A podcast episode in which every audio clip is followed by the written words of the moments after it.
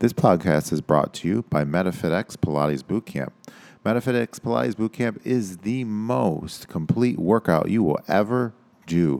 Where we start out each class with high interval training where you're using your body weight exercise, we're using TRX straps, slam balls, and then many other different uh, props and body weight stuff to get that heart rate up, to get that caloric burn that you're looking for, to, to, to lose that weight and to get in great and amazing shape. And at the end of each class, we end with traditional Pilates, both on the mat and utilizing the Pilates springboard. And the purpose of Pilates is just reintegrating everything that you've you've done back into the body. Again, you're strengthening the body, you're toning, and you're lengthening the body. And we're working on that uh, on the whole um, structure of the body and the alignment of the body. So it's super, super important to your everyday life. You're also going to see muscle tone happening because of the Pilates, that core strength, working on the lower back strength.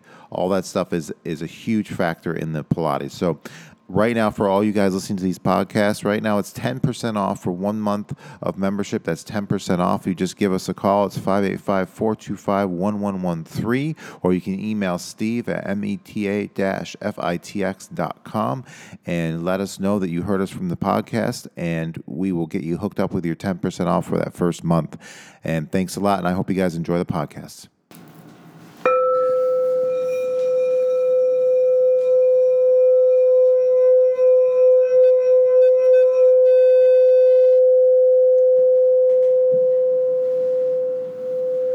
What's up, everybody? It's Rodney and Steve here with Inspired Living. Today, our guest is Jess. She's a yoga teacher, guitar player, and she's a good witch. We'll have to get into that a little bit. That will be some exciting stuff.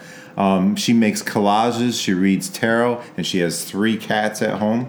She also runs a yoga studio with her mom called Yoga Vibe and plays in a band called Green Dreams. And today we are also accompanied by the lovely Saidi as well. Welcome, Saidi. Thank you. And um, so let's just get started, Jess. Um, tell us a little bit about yourself. Let's talk about, let's get into yoga. How long you been doing yoga for? And um, just kind of give us a brief history of, of how you got where you're at now. Yeah, well, thanks, guys. Um, I started practicing yoga, I think it's, I'm in my 12th year of practice right now. Started doing yoga when I lived in Chicago, and um, I hated going to the gym, and decided that you know, I needed to do something, so I was trying like swimming classes and uh, aerobics classes. Because someone said try classes. Like the gym is hard. Like just going to the gym is not something that came naturally to me. So try classes. They will tell you what to do.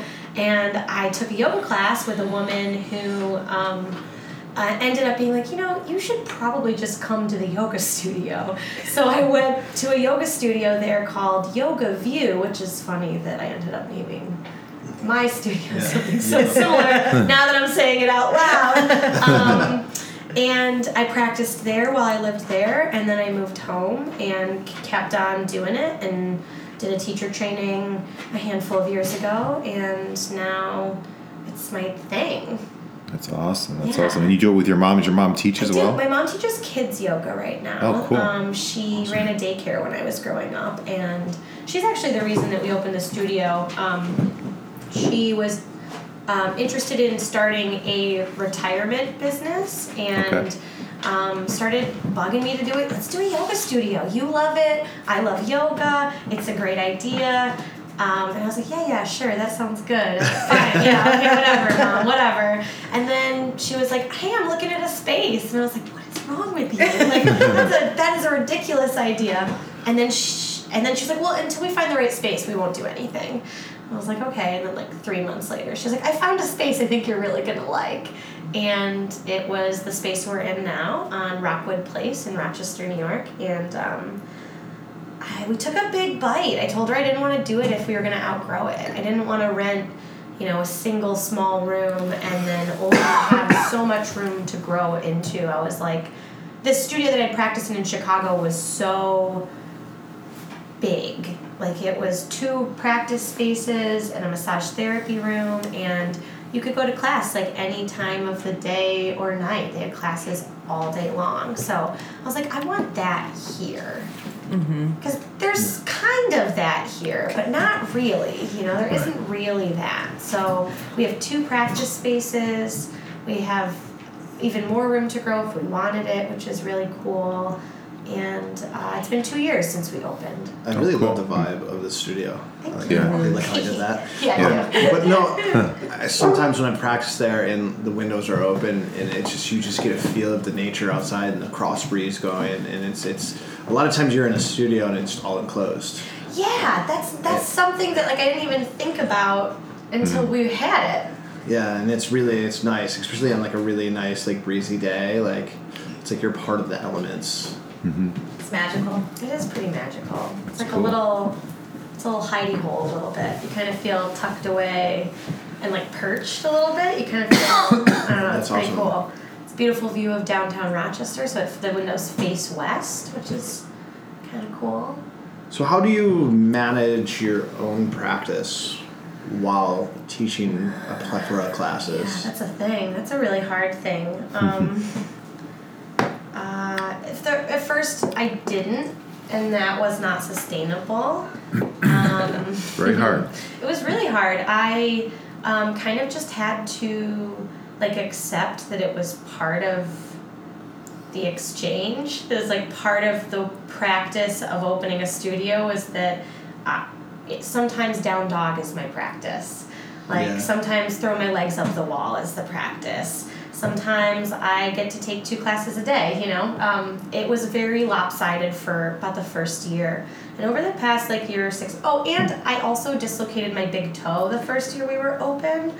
So that also put a spin on my vinyasa yoga practice. Uh, I did it jumping back. I did it trying to do like you know people do the thing where they, they pop up to like a handstand and then they like Yeah, yeah. "Bidoo-bidoo," and they go back to chaturanga. I biffed it. I like oh. did the thing and popped my during the toe right up. Yeah, I was taking class and it was like and I like felt my foot collapse and I was like, oh no, oh no. what what happened? Is my foot gone? And I like looked back and I was like, oh, and the toe is like all the way over the side. And I was like, oh no, no, no. And so I was like on the ground and like the teacher was like, it was Michelle, and she was like, she was like, are you okay? And I was like, Ugh! and, and like everyone like stopped and looked because of course. And I was like, oh no. And I was like, I was like, okay. Wiggle your big toe. I had like a Kill Bill moment where I was like, "Does it move? Like, does it move? You know?" And it just went right back in.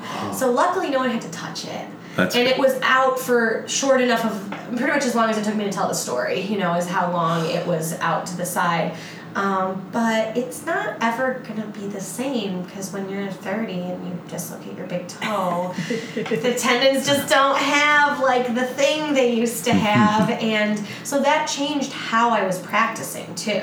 Um, How so? well, I think that I would really throw myself in, if you, you know, like like that I would try, and and I think that I was getting really confident with some tricks that aren't necessarily my yoga practice, but that are like fun to do. So I do a lot of acro yoga too, and um, that's not yoga; it's acrobatics. You know, it's a totally different thing, and people get hurt all the time. I've gotten hurt already, and I It's hard. it's really hard. It's really hard, and it's really fun, and I really Yeah. love it. But it's just, it's you know, cha- it changes things. Yeah, I Um, think like when I've based before in acro yoga, I, I have never felt anything like I've never felt my femur so far in my hip. Oh yeah, You know, yeah, yeah, yeah. like- if you ever like- need to get your femur in your hip bone, just like pick someone up Yeah. with your feet. Like, yeah. you just yeah, you just have them on your feet and like like oh that's what that's supposed to feel like. I want to. I want to. Mm-hmm. I want to come deadlift sometime because I think I'd probably be really good at it because I can hold human beings over my head. You know what I mean? Like Yeah. I bet I could. I bet I could. I would love to know how much weight I can pick up,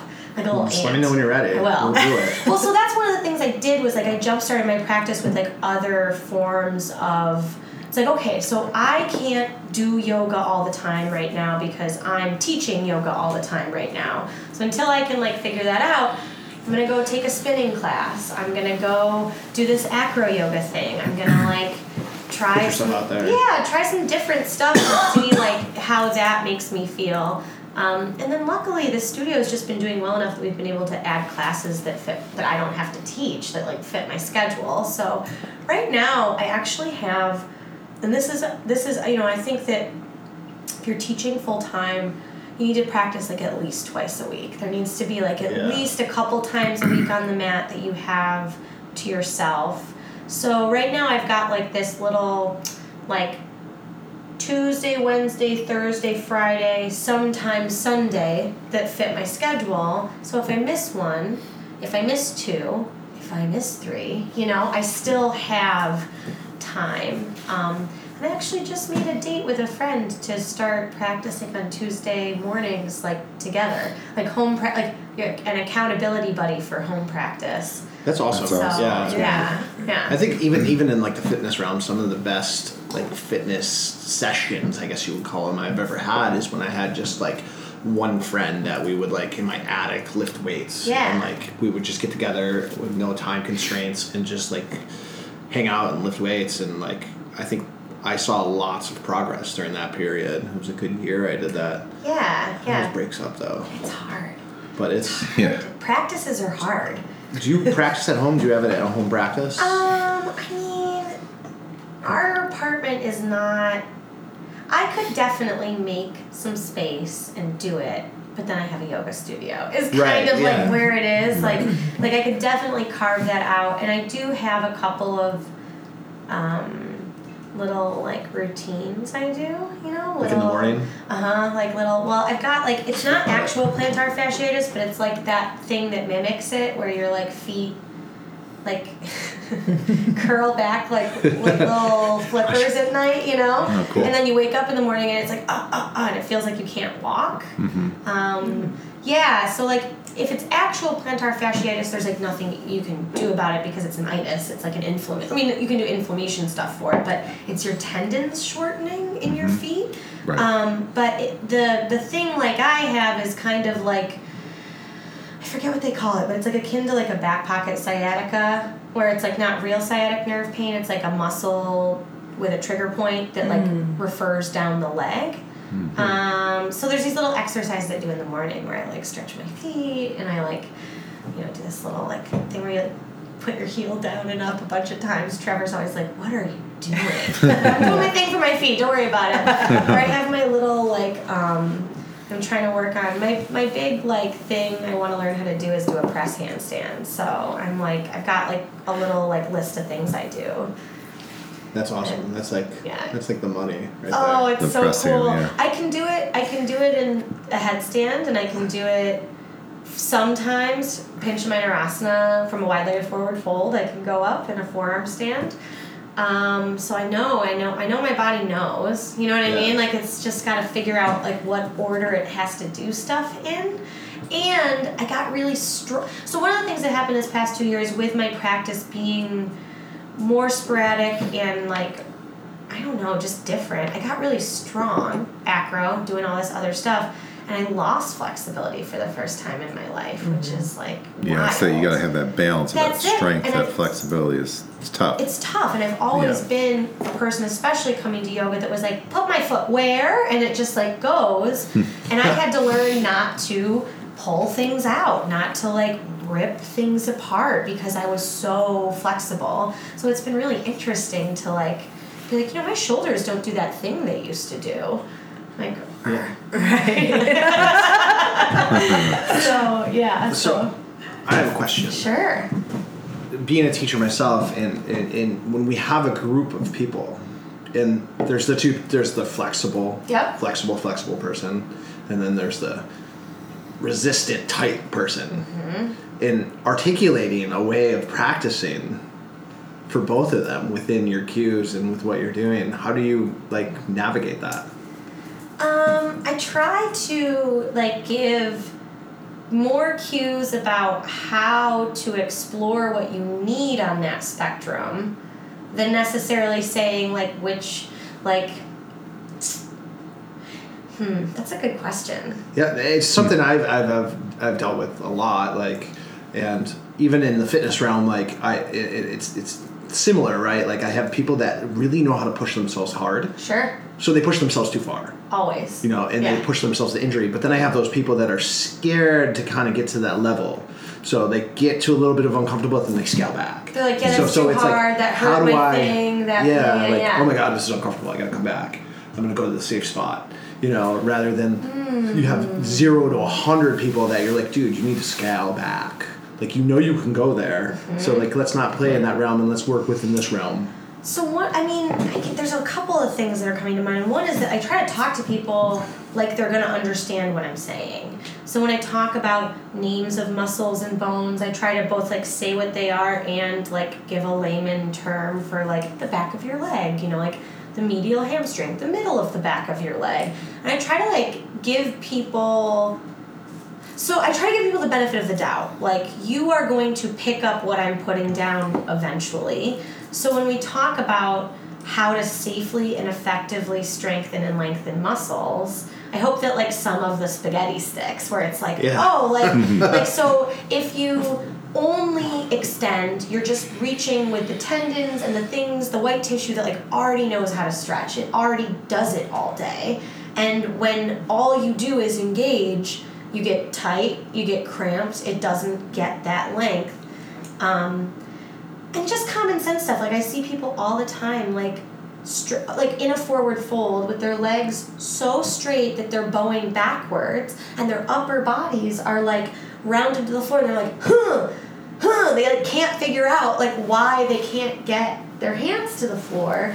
And sometimes I'll just say like, hey, like your legs already know how to straighten. like, like back off, like back off, like like give them give them a second and see like if your legs like, back I like off. how you put that. Right? It's You know, like right, Yeah. like try to talk to them about it like you were just talking about talking about the body. Um, I think cueing like engagement and then extension is important for people. Like Absolutely. to hug in and like talk about like what that does and then give the cue to extend from there. yeah, very important. I. Yeah, I'm like the lather. I'm like the tight guy, right? And like I think one of the best, and I said this I think in the last podcast, but it was like stop trying so hard. Yeah, that's a, I'm one of those. Once I, need to be stopped told trying that. so hard, all of a sudden like I just kind of fall in and everything starts to work. You know. Well, it's it's amazing how the mind is so connected to the muscles and to the body, right? So if you if you have somebody, I feel I think we did talk about this a little bit in the last podcast too, and I've noticed this. If you have somebody who's super super super flexible, I've noticed they're the one they're they're they can a lot of times tend to be the people that are just um, more just how do i like just eh, whatever. We're just yeah, it, but but they have the they have the just like whatever vibe. It's just like I'm just gonna be here. I'm just gonna do. So it this is cool. personality Right, right, right. And then you have somebody who's like, I'm I'm gonna fucking do this. I'm rigid. I'm good. thinking like I'm that way. You know, like I'm like totally No. like. I'm, I'm doing this. I'm gonna fucking do the best. But the thing is, once you relax your mind, your body relaxes. You know, and once you focus on what you're doing, if you're super flexible, and when you focus on your muscles and you get a little bit more grounded, because I feel like people that are people are like that are really super flexible, and then I'm generalizing. This obviously isn't true with everybody. Can be they're more in like their their their higher chakras. You know, like crown chakra. Hmm. They're more up here. They're not as grounded. And the people that are really strong and really like you know tight tend to be like overdeveloped in their lower chakras. You know, Totally. Or and like the little Ayurveda, little Yeah. heavy or like vata. Exactly, exactly. And that's what I've noticed. And I've, you know, so it's so when you take those two different perspectives and you're like, okay, the person is super flexible. All right, let's bring you back a little bit. Let's get you a little technical. Let's get you into the body. Let's get you here. And then let's get you and then the person who's super tight, let's let's get you to just breathe. Let's get you just Right. relax. Let's just get you mm-hmm. to to just let everything go. Smile. There you go. Exactly. It's mm-hmm. amazing. I think so, one of the spots where I kind of started to learn that was like, I mean, you guys can relate, like getting tattooed, Oh yeah. right? Like through like a, Oh, a- yeah. a grinding session of tattooed. Like if if you if, if you fight it, your the session Oh, no, becomes so bad. You can't do it. you know, yeah. and eventually you just give up, Right. Isn't it funny that too? There's that point where you're like, I can't do it. Like, there's no way. What do I pay people this for? Like, what's wrong with It's so horrible. I got tattooed today. Oh, did you? I did. I got um, I got a tattoo of a stink bug.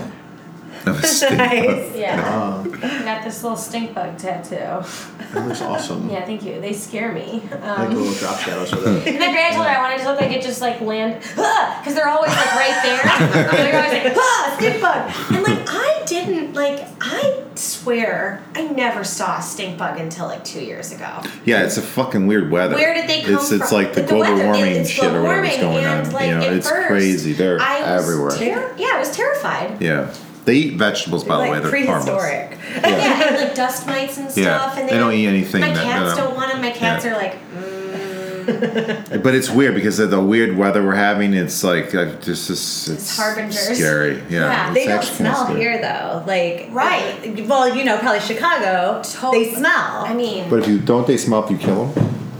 I, I don't thought that's when I thought that's when they smell them when you squish them. squish 'em. But I Yeah, maybe I. I don't know. I've never smelled them the way people talk about it. Mm-hmm. I I've never either. I I think haven't sometimes either. they smell a little cilantro-y. Cilantro. You know, like there's a little bit of that, like. I kinda like soapy- cilantro though, so maybe I, I shouldn't too. smell. Yeah, that's, But cilantro's some good stuff. yeah, it is. I I think cilantro. I understand people who are like that tastes like soap.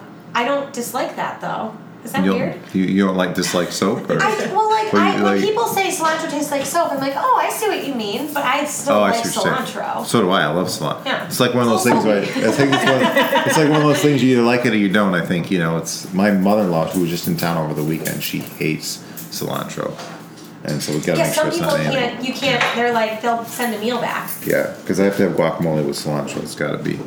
No, it's a whole So thing. good. Cilantro, like, Yeah. there's like, it's it's to people it smells like soap. I was talking Yeah. to a guy at work that like he's looking through the ingredients of every meal, and he's like, I can't have cilantro.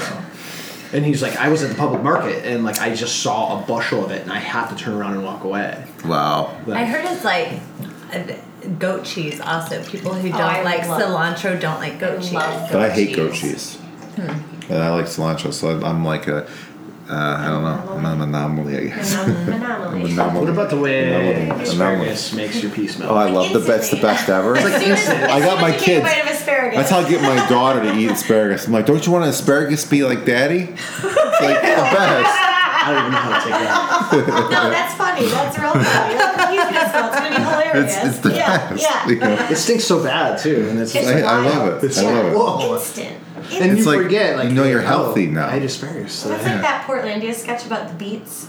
Beat the yeah. Information. oh, you have to go into it now. Oh, they just. yeah. It's like you know how when you forget you eat, you ate beets and then you're Oh, yeah, scared you're gonna die. yeah, 'cause you you know, shit out blood. Shit It is like, like like ah! There's a sketch that's like Rescue 911, but it's like but it's like a beet hotline, and they're like they're like, what did you have for lunch? What did you have for lunch? I was like, I don't know, I had a salad. What was on the salad, sir? And then he, he says beets, and like it was the beets, and he's like, oh, it was the beets. So funny. Yeah. I just had beets. I just had beets yesterday, and my shit was had blood in it Yeah, today. It was yeah. awesome. Or like beets what in you yeah. thought, you're like, in, case, in case anybody wanted to know. yeah, Asparagus and beets. There you go. Perfect. That's the perfect day.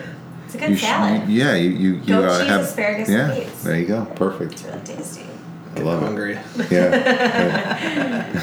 So yoga vibe seems to have uh, one thing I've noticed, and I, and I really like that you do. It, it seems like the safe landing spot for any type of person, Thank you. That was right? really important. to Like me. it, it's I need to get out to It- these yoga studios at some point in time. Get a life. like it doesn't matter what you know your sex, race, sexual orientation is. Like you can go to yoga vibe and have a home. I love that. Mm-hmm. It feels really good to hear back because that was definitely like something that was really important to me. Without getting like too specific about it, I think even within yoga spaces that I did feel a sense of community, I didn't see space for everybody. Like there was space for me, but there wasn't space for p- other kinds of people. Right. And um, How do you think you've been able to create that? Because I think being a business owner myself and, and dealing with that, like that's one of my, you know, ultimate goals too, is to be able to, you know, I mean, I think what I do is can be super intimidating, and me as a personality can be super intimidating for sure. Like you're definitely not as intimidating as I would be if somebody, you know, comes to your You've place or vice versa, my place. um, but how do you how do you how did what's what's been your have you guys thought about that or just you're just you're, have you just been like you know what we're just going to accept everybody and that's it period you've just given the energy out and that's what's happened or Well, have you that guys done was- s- specific things at all or Yeah, I mean that's where it started was with the intent was to say like we Mm-hmm. Right. would like to create a safer space for people because it's bodies. Right. Because it's so easy to get and I don't mean this in like the heaviest way I can mean it, but to get re-traumatized in workout rooms. Absolutely. You know, I in mean, gyms, it happens all the time. In public spaces, in Yeah. in places that are vulnerable, and especially with yoga, you know, originating as a spiritual practice, I think that it gets really far away from that in a Yeah. lot of ways. Yeah. And I hear, I mean, I've heard garbage in yoga rooms, just straight garbage, and and not just garbage, but like psychologically unsound statements Yes. that are just mishmash picked here and there from wherever they picked them from, you know, from Maury Povich and the Spirit Junkie book, and from, you know what I mean, like from whatever, you know, people like just pick these things up, and that's fine. But so the first thing that was important to me was that there was that there was a philosophy in the space mm-hmm. that we were coming together like with an agreement that it was this way. So there's like a safer space waiver that people sign when they come in that says hey like we don't let the, any of the isms fly here you know like that this is like uh that we're agreeing to respect each other when we're in this space um, and then the other thing cool. the other thing was like um, accessibility can go in so many directions. So we have a lot of pay what you can classes. Every Sunday at 11 we do a pay what you can class. So if you want to try yoga, you don't have any money, that's okay because someone else got you. You know, someone else has contributed. I mean, like people put That's- more I in. love people that. put That more is in. really you know, good like idea. we like That's we great. and and we see Yeah. it. We see the generosity and we see people put their change in there. You know, that's Right. what they got. You know, um, so that was really important. And then. Um, a colleague of mine who's moved since moved away, um, a man named Jaco- a trans man named Jacoby Ballard, um, teaches queer and trans yoga and and did a did a workshop and a training and was all over the country and has been featured in Yoga Journal. Is just a really cool person, and he and I um, had made friends, you know, in yoga rooms together. And when I opened the space, I was like, hey. We should have queer and trans yoga at Yoga Vibe, and he was like, "Yes, you should have queer and trans yoga at Yoga Vibe." So, um, we have that class every week, which has, um, you know, it's so funny, like to hear people like talk about, like even people who don't go to like, or we also have a curvy yoga class. So um, this woman Jenna Weintraub, Love who's this, she's incredible. She's She a sex educator. She's like a body positivity and health at every size advocate. She's curvy yoga certified and like trauma informed certified, and she's just amazing. And like hearing people who don't go to those classes, like, oh, my studio has like these like thi- like it's like it's like a it's kind of like a hug, you know, where it's like, oh, like I'm here too. Mm-hmm. Like even if these are not like just like where I was at with it, where it's like even if like I can walk into most rooms and assert myself because I've like learned to, Right. doesn't mean Right. that that's there for everybody. So even just having those those like markers of a safe space where it's like there's there's stuff here. The other thing is is trying to just like grow and change with it and figure out like as we go like what do the people even want? You know, Right. something something that like Yeah, I it's thought I knew. I Yeah. thought I knew and I wasn't wrong, but I certainly have learned more like what actually people And that's want. that's a great way to look at it too. I think that that's one of the ways that these a, a lot of these studios go wrong is that they they just they're like this it's my way or the highway go fuck yourself. You know, it's like is this is we this is what I've learned. Yeah. This is what we do. If you don't like it, then move on. Yep. And I think that that well that's you're gonna pretty much fail eventually. But I think that's perfect. You gotta you know go with what people are looking for in your in what you're in what you're offering and augment it and change it and and make it what it needs to be so you're reaching the most people in the in in still maintaining the message that you want to give. I think That's that's so that's so important. You know, I've learned that a lot too because I've always been the stubborn asshole like years ago, and then I've learned how to you know you know wanting to really reach people and stuff. It's so important to be able to just reach the most amount of people possible and have it with a positive attitude where you're like you're really you're not it's not about you it's about people that are coming into your studio coming That's into your business About their and that's it like, and how can there. you how can you best serve how can you It's like a best serve them heart.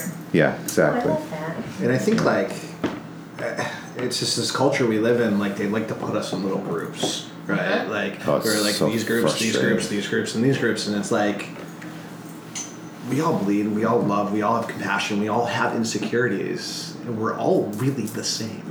We're all the same You know, no we're Yeah. just the same. Like Yeah. you know, s- s- going into a new place to do something physical for Right. most people Yeah, I is intimidating. Yeah, It's intimidating. It's people say- uncomfortable. yeah. It's it's it, for uh, for everybody. You For know, anybody I. I work. I, I, I when I go to a new place, I'm always slightly a little bit uncomfortable for Oh, sure. yeah. Always a little bit to work out, no matter what. And I'm you know it's it's I've got a lot of experience, and you guys all have a lot of experience, and it's still. You know that's absolutely New you know so space, how can new you culture, new right people. new people you know, you know all that Uh-huh. everything you know so it's yeah we're all the same that's the most I, I never I don't it's I never understand why there ever has to be a problem because if we all just kind of accept Well, I think it's a people who they are means of it's a means of like some kind of control in some way. Yeah. You know, it's like okay, I'm going to gather this group of these individuals to side with me. right You know, and it becomes political. It, bec- it becomes a nonsense I don't really like to talk about. But like, Yeah. you know, even Republican Democrat, right? It's like, what Ugh. are you? And you're like, well, I'm not either. Or like you the, know? or like when the when then the body becomes political, Yes. right? So Oh, when, yeah, there you so go. when so when that happens, like when you enter a space, you're like so even just having a body is like an act of resistance in a way, right? Where it's like being like, oh, I do I like listen to the messages on the TV? Do I listen to this instructor that said this thing that like didn't feel right, but that I've heard a bunch of times? Do I like, you know, do I have to fit this idea or this look to be fill in the blank and i think that it's interesting to like because we, we categorize ourselves like in that course, way where it's like well i'm not the type someone will say like i would love to come to yoga but i'm not flexible And it's like it's like Yeah. right like like that's the, okay that's that's great that's Yeah. great actually that's Yeah. maybe better than the person who we have to pull back together right you know That's like the person we can that tell you how to says- stretch right don't worry about it it's like the person that says I can't come to your class until I get in better shape That's it. It's like why would you? That's what you're going to class for. yeah that's weird To It's like the a thing. preparation. right Or like, or like that people think that there's an end result. Right. That you just like, do you stop having a body? Like, Yeah. I don't think so. I mean, eventually, like, Eventually. sure, but like, Yeah. but like, it's like it's not like. Or like I've been a person that has like reached a quote unquote goal weight and then surpassed it and then Right. gotten sick with it and like I didn't ever feel good about it. Never. One time and I can remember it. Do you know what I mean? Like I Mm-hmm. remember the one time that I was like, I did that thing.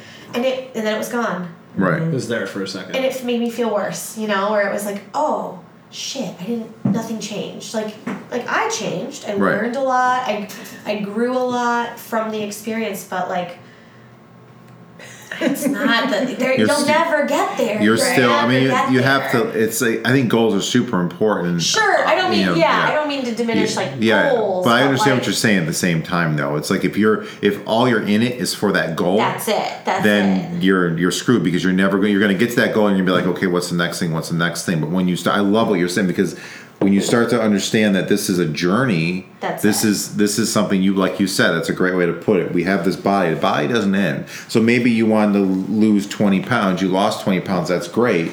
But you still should keep going and, and just keep moving That's keep it. eating right keep doing this. You don't necessarily have to think about okay and now i need to lose another 10 pounds or something like that but now maybe there's other because exercise and mind and emotions and everything is all connected together. So maybe it's like now i need to work on you know my anxiety or maybe i need to maybe then maybe i need to go to the next thing because you're peeling back that onion you know and i Totally. physical is like the most surfacey part of that onion and I see it. Yeah. It, it is. It is. yeah in like the fitness world, it's it's almost the opposite extreme. Like like it's like I need my gains. Right. I- Right, right, I I still get hung up in that sometimes You know, too. I need to I need to lift more. I need Yeah. to get stronger. And Yeah. like oh, and, uh, you know, it becomes all about this like goal of strength, but why?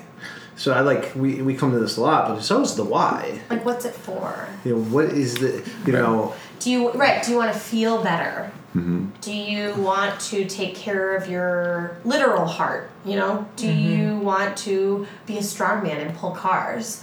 Do you want to stand on your hands like you're levitating? Do you know what I mean? Like, like Yeah. what do you want to do? And then like goals can then be a way to hopefully like further embody you and not disembody you, right? And Right. not like Right. that become a way to escape and detach. And I think that it, I think it was I it's like we have to forget to then remember. Does that make sense? Yes. Like if you will find if like if you're going to I don't know. know. Like the pendulum has to swing Mm-hmm. before it finds the center. Like you, it's. I, I don't think very There's many no way it people. won't, right? That's Right. it. That's it. Right. So. Yeah. So you're either- either aware of that pendulum and you're going with it, or you're fighting against it and be like, I'm going to stop this fucker where I want to stop it. Just and You just know, like what we were yeah. talking about with like flexible people or like Right. super you know stable strong people where it's like are you gonna fight it are you gonna like resist what's happening in your body or can Yeah. you just be with it Right. um, or even your life, right? right Yeah. all of it Uh, I mean, it's that's, all that's the intertwined. thing right Oh yeah, it's all all intertwined. Yeah, it's it's, it's crazy. It's one of the reasons why I love this profession. It's like because it's all connected and you can just see it and it just when you when you get those people that get it, it's like so fucking worth it. Uh-huh. It's the real best cool. best feeling ever. You know. Well, especially because, like, I mean, I think for a lot of us teach kind of quite a bit, and I think sometimes it becomes routine for me to Yeah. teach, and then Right. all of a sudden I get pulled aside, and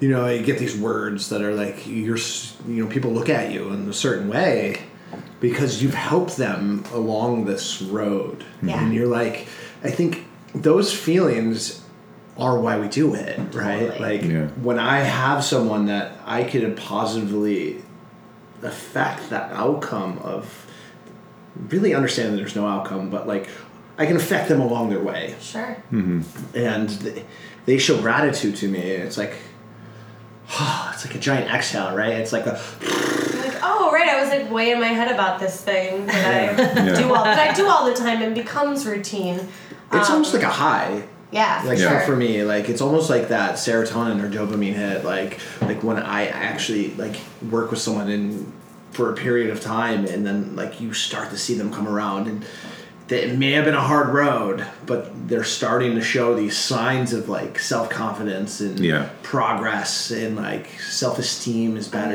yeah. and like their own like self-talk right like it, it becomes better and it, it just it feels good it does feel really good it's almost like I'm chasing that high. yeah, I, I think we all I think we Helping all are to a certain the- extent. The helping like- people high chase is like the- not a bad one to chase, I think, you know? Yeah, I Or mean, it's like I always say you can't judge someone's experience based on the faces they make while they're having it. because like I'll like I'll be teaching, I'll be like, that person hates me. Yeah. Everything I say, like it's all projection. And it's like everything I say, they're rolling their eyes at. Yeah. They don't want to do any of Yeah. this. Like they think I'm a chump. And like those are always the people that come up to me and are like, "You've changed my life." Yeah. And I'm like, okay, like oh, thanks. that- Like, I know exact- know exactly what you're talking about. like oh, it's and crazy. it's because they're not Yeah. thinking about their face. Right. They're just they're just they're fucking miserable, but they're doing it because they know that they need they're to do doing it. they're doing the And do. they- Yeah, and they're they- get they're in the sauce. They're like Mhm. deep in it, and that's Yeah. like that's really cool. It is awesome. I love it. Yeah, it. that's the thing is like like as a trainer not to take these like little things that like because people are in these moments of stress and it's like you can't take that personal No, like not at at all. all, Right, Like, right, right, right. you're just kind of the tour guide. That's why I, I love to just Love pretend I'm a tour guide, like kind of like you know Mm-hmm. You- through the magic mountain. Yeah, because you're basically, you're, but yeah, because you're basically just there to to to to um, guide them on their journey through what they're going through, and that's really what our jobs are. Is like to really just ta to present the the the opportunities and to better themselves, and then they take it and they go and do what they can, and we just guide them through it, give them little tweaks here or there, you know, or say try this or relax this or do that, and then let them go on their journey, you know, and not think about it too much. Just feel it and just be there. Yeah. Be present. Doesn't even matter what you're doing. You could be doing yoga, you can be doing meditation, or you can be lifting as much weight as possible, and it's all the same. Yeah. It really is all the same. You know, very same cool. perspective, same. It thing. can be. It can all be the same. It should. It, It should I, I shouldn't. It should I hate be. saying should, but it, No, no, it no, it's but I'm- supposed. to It it's supposed- really yeah, coming I'm from ya. what it truly is. It, it really. It really is. I mean, if you hear, I've heard um, Dorian Yates talk about this a lot, and he's. Um, you guys know who he is, or not? I do. He's. He, he's a. He was a big pretty cool. bodybuilder. I think in the '80s or maybe '70. I think it was '80s. Like I think he was after He's a big Arnold. pothead. He had a big pothead, huge pothead, and um, but he would talk about that how it's how you know it became it become for him it was like even though he was lifting weight for a specific reason to look at the spe- specific physique. It was spiritual for him. It, it was like a meditation for him to do that. so I thought I, I really like a thought that was cool. Right, right? right, Because I wouldn't think that of somebody like that, you know, and then and then have and hear him talk, and he's smart and he smokes weed, which is awesome. and uh, he, but but the, the, more importantly, he's smart and he really seems to have it together. Figured out. Yeah, he's he's he, yeah. So well, he it uses goes back that, to that, you know. that idea of like you can't have these preconceived notions over anybody, even if they're a bodybuilder, right? Like Right. a lot of times, like me, I'm like, oh, that's they're egotistical, Mm-hmm. right? And like maybe they're not. you know? Exactly. maybe this is a, maybe this is something. This maybe this is where they find them their true selves, and it's in like it- yeah, it's like transformation, right? Yeah. Like I, you know, I mean, ah, body, body mods, right? Like at what point does it become a body mod? Like I have so many protruding, like exaggerated muscles that have like modified my body. Yeah. Like the way people get plastic surgery Or or, get implants, tattoos like or weird- implants. yeah. Yeah. people Yeah. get weird implants or like little horns and stuff. The Like, horns. at what point? At what point does it become like right, like a choice to change your body, to change who you are, to how you present to the world?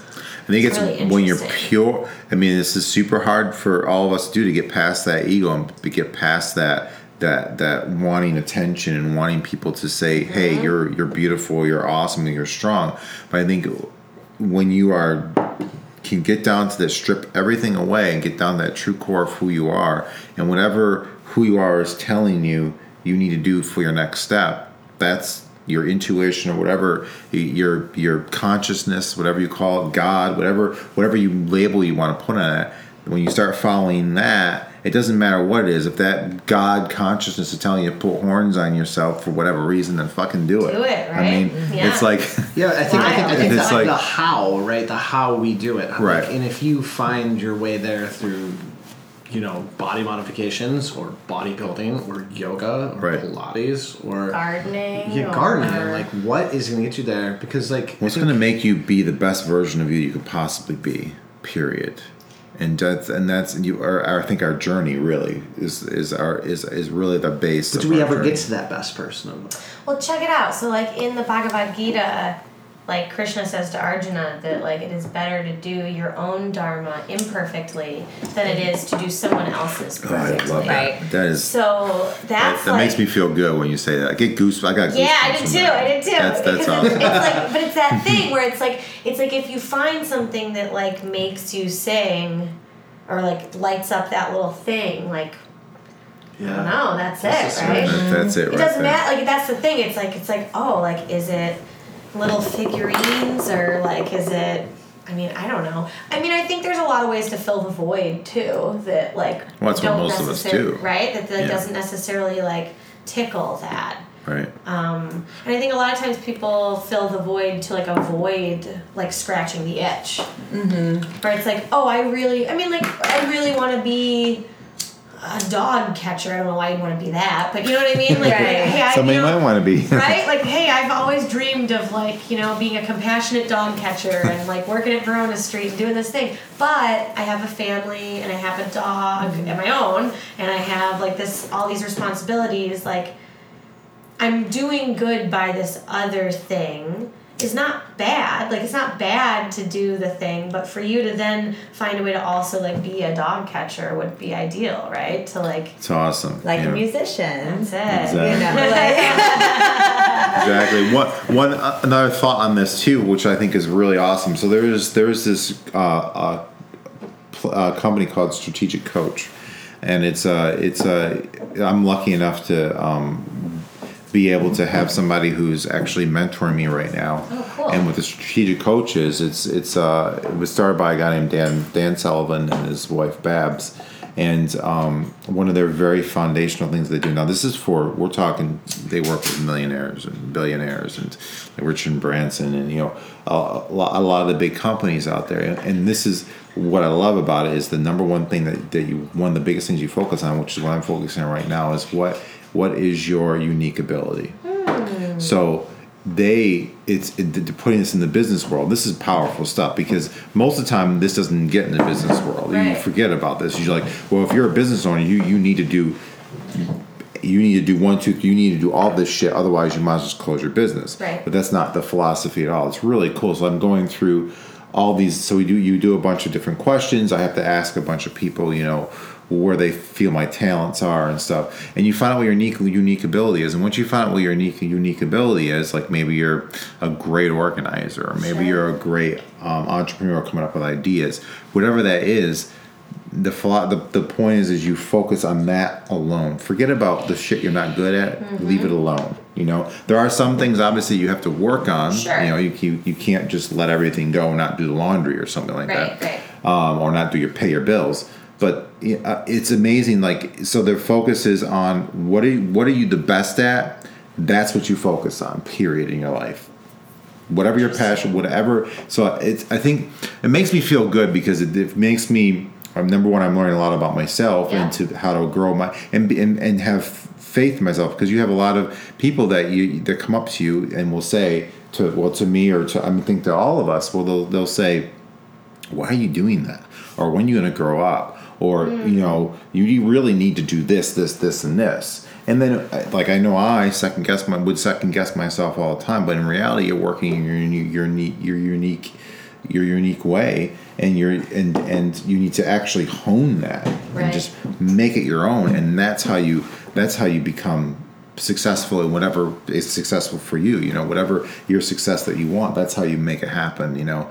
And it's it's cool to be able to go through these different um, questionnaires and different different exercises to be able to kind of figure that out because I think I know for me I can only speak for myself it gets so dampered down over time you're told this is how things have to be done period and then when you realize well, how you've wanted to do things all along is the way that you should be doing things all along for yourself There's infinite fucking ways. do it. There's infinite yeah, ways. there's infinite like, a ways, and then once ways to do and once you trust yourself and just do it, things happen for you, you know, and it's it's it's crazy. And I and I love that it's getting in the it's it's that concept is getting in the business world as well too. You know, it makes a big difference. I think you know.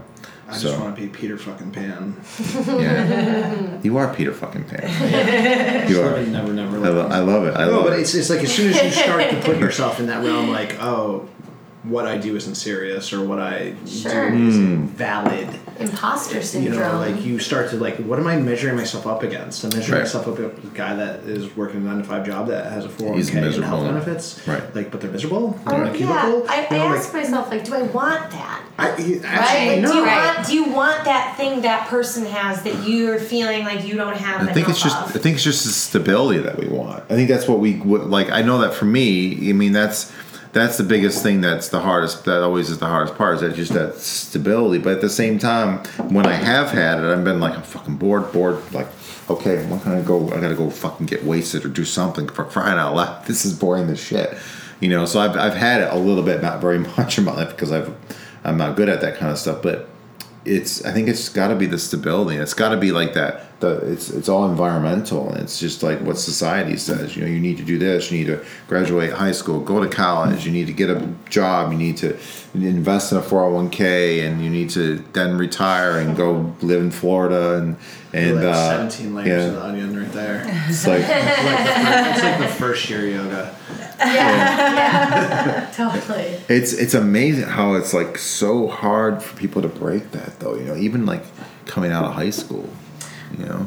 I kind of think that in like if I could like arrange the world that you wouldn't be allowed to do anything but work and live after you got out of high school. Fucking love it. Maybe there would be some kind of like service work requirement for like you have to work in a restaurant, you have to work in a gas station, you have to work with the elderly or the children, like like some kind of like out in the world work so Right. that you could interact with other people and see what it's like to be a person and have some kind of like oh yeah i was a person for two years it's like cool now It's you a get person to, for two now you get to decide like what they want to do next How about if in school they we, we obviously learn the obvious things like you know how you need to know how to read and write and communicate and the practical aspects of maybe some math and stuff like that. well, how about if sure. but how, how about if it was just like oh we're gonna throw a bunch of shit at you, we're gonna throw music at you, we're gonna throw Balance writing at you, checkbook. we're gonna yeah we're gonna show you how to balance exactly, and you're gonna yeah, like, cling. right? you're gonna cling to what you want. You're gonna find out. Oh, I'm a. I love music, or I love Well, this. that's like and that's Montessori, right? Right. Yeah, it's I went to Montessori. Yeah. Yeah. Oh, you did. Yeah. I did. Oh, Did you? that's so cool. No. Oh yeah. That's awesome. Yeah. It is really cool. I learned What is how to- Montessori?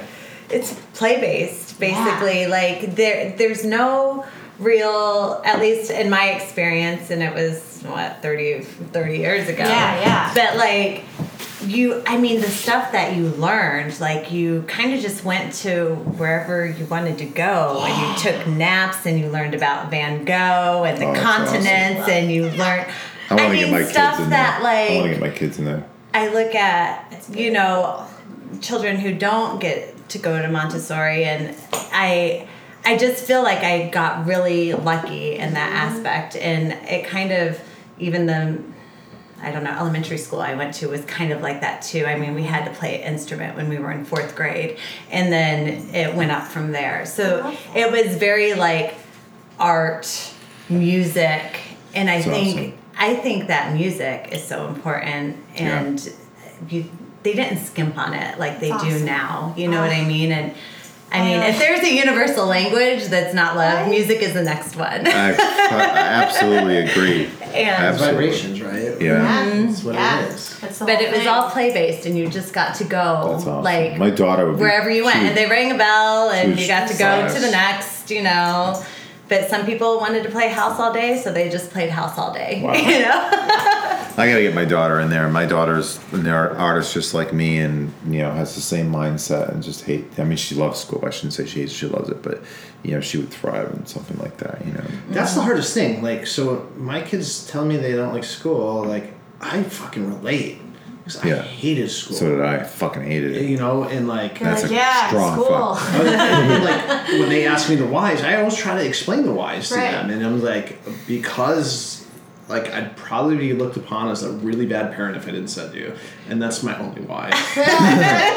Literally, it's because society says we have to. Right, exactly. Like, you know, but I think like seeing where they excel, and I try to like notice within my children, like okay, like you are into this over here. Like, how can I support that and just Right. let you grow with that, and you go and blossom into whatever it is. Like, you know, like, I- I- what do you think? The average like debt out of colleges? It's like roughly 50 grand. fifty to hundred. Yeah. Yeah. Average. What, yeah. what easy. if what if you were given fifty to hundred grand when you were eighteen to start something? to do anything else. You weren't allowed to spend it on yourself. You were allowed to do it Ooh, that's something a creative. really good idea. Like, I like that. like idea, start a yeah. business, invest it in like a F four, like a five hundred one c three, or like something. Better like, the there were, world. There were like required, like, right, like it's like this. Is, you have like limits to what you can do with this money. Yeah, you can't go drinking at the bar. Ooh, Right. like you have Like, to do something. I love Here's 50 that. here's 50 to right, because 100 they're giving away this end quote money all the time. That's like, who did anyone actually give me that money, or was it like credit? Do you know what I mean? Like, Right. Did anyone actually ever receive money, or was it just a checkbox on how much quote unquote like I cost? Oh wait, is it just a number that just gets transferred from here You to know there? it is. Yeah, you know know it it is. is. It's so weird. I Such a game we live in. The I- Matrix. I, yeah, the Matrix is. That's actually one of the leading theories about reality right now. I It's like Does truly the Matrix. Everything's yeah, that are- possible. right? Yeah. You know. yeah. I don't know. Um, I also feel lucky that I got like I went to Fairport High School and they really encouraged like I didn't get a regular Regents diploma. I got like a um, what did they call it? A sequence. So I didn't do math and science past a certain point, and I did like foreign language, art, and theater, and I did like uh, I did like an independent study. I did, had a, I had a work study where I opened and closed the dark room for the art teacher every morning and afternoon. Cool. Awesome. Um, and and it was good. Like I really had, um, you know, Fairport High School has a thing. I think they still do it called Brotherhood Sisterhood Week, where if you participate in these like feel good community building exercises, you get out of class. But you have to like really participate. Like it's not stuff that you can like phone in. It's not just assembly. You know, you have to like show up and like do stuff. It was awesome, and people I don't know. I had a very positive high school experience. I did Poo- too. People poo poo that a lot of times, and I used to as a kid. Yeah. But I had no support either. But like, it, it's it's amazing how that stuff really works, though. It makes really, an impression, It like, breaks down your, but it on that breaks down your walls. It just allows you to be the you. emotional literacy, right? Yeah. Where it's like, hey, like there's Yeah. this other whole thing about being a person that's like Yeah. part of this. But now, as like a body worker, I love science. Ex- me too. Isn't that interesting? yes, Like, yes. Where I'm like, I'm like, oh, I would have loved biology and chemistry. Like, Yeah. what? Like, Right, why am I that not a cool stuff. doctor? Like, why did they do that first? You know what I mean? Like, why did I get all the board? Why do we do earth science first? Like, where it's like, oh, it's all I, I this failed. Earth Science three times by the way, and they finally just were like, "Fuck it, we're You're not like, you're gonna try fine. it." You're like, you're fine. you're fine. It's awesome. This is gravity. Same. Evaporation. Because I don't think I took it past sophomore. Yeah, that was like, yeah, it was like very early in high school. Yeah, and they were like like easy, like I took Spanish. yeah, art, I took Spanish, art, Theater, theater, yeah, that was it. music, That like. Yeah, the whole thing. but now I love science. That's it. Isn't that so funny? but that's a vote for like Montessori and home and like um unschooling, which so unschooling is a form of homeschooling that's like Montessori in the sense that like it's it's chi- it's student led learning. Okay. So like the kid is about dinosaurs. So you do dinosaurs until the kid is like, Mom, can we please like go or parent, whoever it is, can we like please go to like you know, can we do something else now? It's like, yeah, what do you want to do next? You know, and it's like That's really cool. you know, so like, or yeah. that's it. Or the kid will be like, "Wait, so like these ancient plants like don't exist anymore." You know what I mean? And, and then it's like, "Cool, let's go learn about these. You these." let it go where it goes. You let it Yeah, go where it goes, aw- and I that's feel like great. like that sounds like we did that for ourselves. Like where it's like, right, and so because we were given an opportunity to choose what we wanted to learn about, Right. we then eventually came around to learning stuff stuff that I should have learned about. 20 years ago. I don't know. Yeah. You know what I mean? Where it's like, oh, like, right, like that's okay. Like, Was your childhood very open though? Like, I mean, Yeah. from taking your tarot workshop and you did tarot at the table. I love that. yeah, my mom. I mean, my mom is a is a freewheeling. You know, like she she was a single parent and she was very secular and very spiritual and like we just had a lot of different kinds of people around. We Right. had, you know, like gay and lesbian relatives and like adopted cousins and like people who were like related to us but really weren't because our family was like very blended and like love based yes. you know Go figure. I mean, why- why- I know, like I say, would it, you I do say that? it cautiously. I mean, I also and like that, and even within my family, there was even still like division beyond. I mean, I, I even growing up, I knew that wasn't normal, which is interesting. Um, I, you know, I was a little sheltered by it. Like I remember the first time I realized that like racism, sexism, and homophobia were still like alive and well, and I was like, I was like, wait, what? Like you guys aren't all on the same page with like everyone's everyone, and why are we still talking about this? Like, wait, what? Like I and I was like, mom. You did me a disservice here. Like I was not ready for the world. Like I really Yeah. thought we were at a different place than we are. Same. Like really, really wild, really wild. It's like the it's like the other side of the like. I feel like it's like the first generation of kids that were affected by like the eastern spread of culture in America a little bit. You know, mm-hmm. like my best friend's mom. Um, my best friend's mom. I don't know if they're still married. I don't know if I should talk about it on a podcast, but um, to like a very prominent. Um, well, do you guys know Sonam? No, doesn't matter. See, perfect.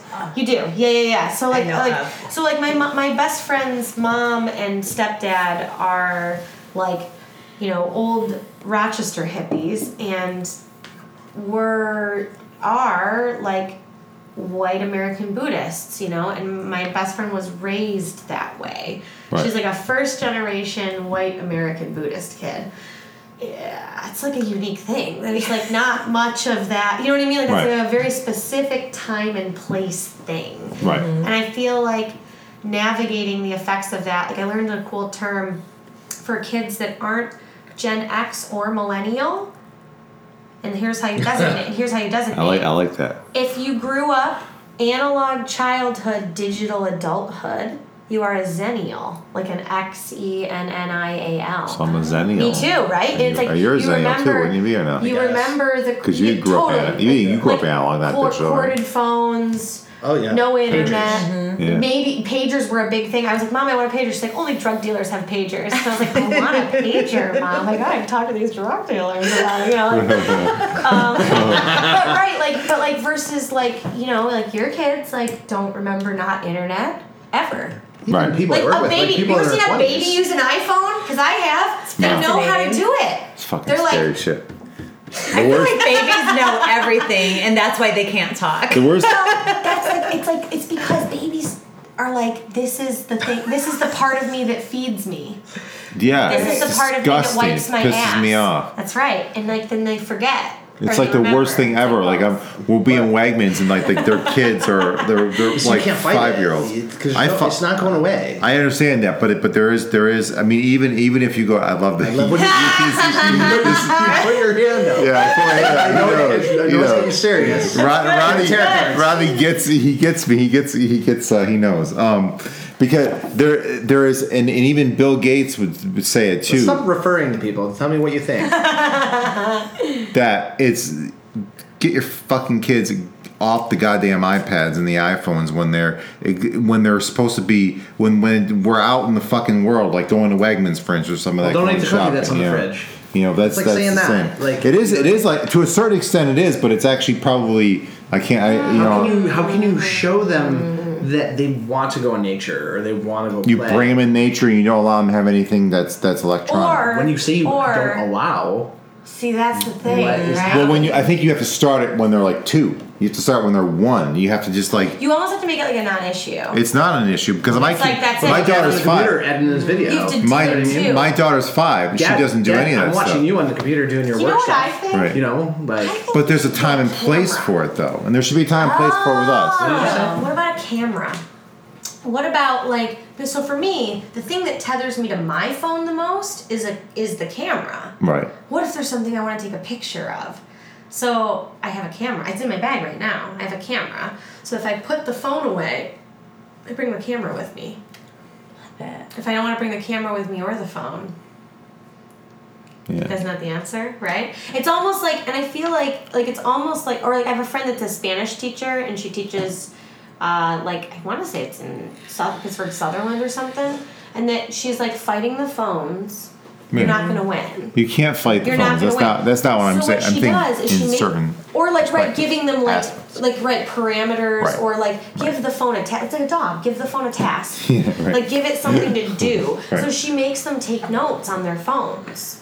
There you go. Keep That's them right perfect. in your phone. Then you That's have no excuse for not having them. Right. Like, like okay, let's use the phone like grown-ups then. Oh, you want to be like the grown-ups that have their phones out all the time? Well, guess what? Like, we're not playing on them all the time. We're like We're- doing we're- more we're- shit than we have to than we should have We're to do. miserable most That's of the time it. Like I'm like damn checking my calendar and doing my this and doing that. But she's saying it's cool because if someone's sick, you just send them the notes. If you, she's like, you know, she's like, I have them go out into the hall and use the voice recorder on their phone to record language conversation as an assignment.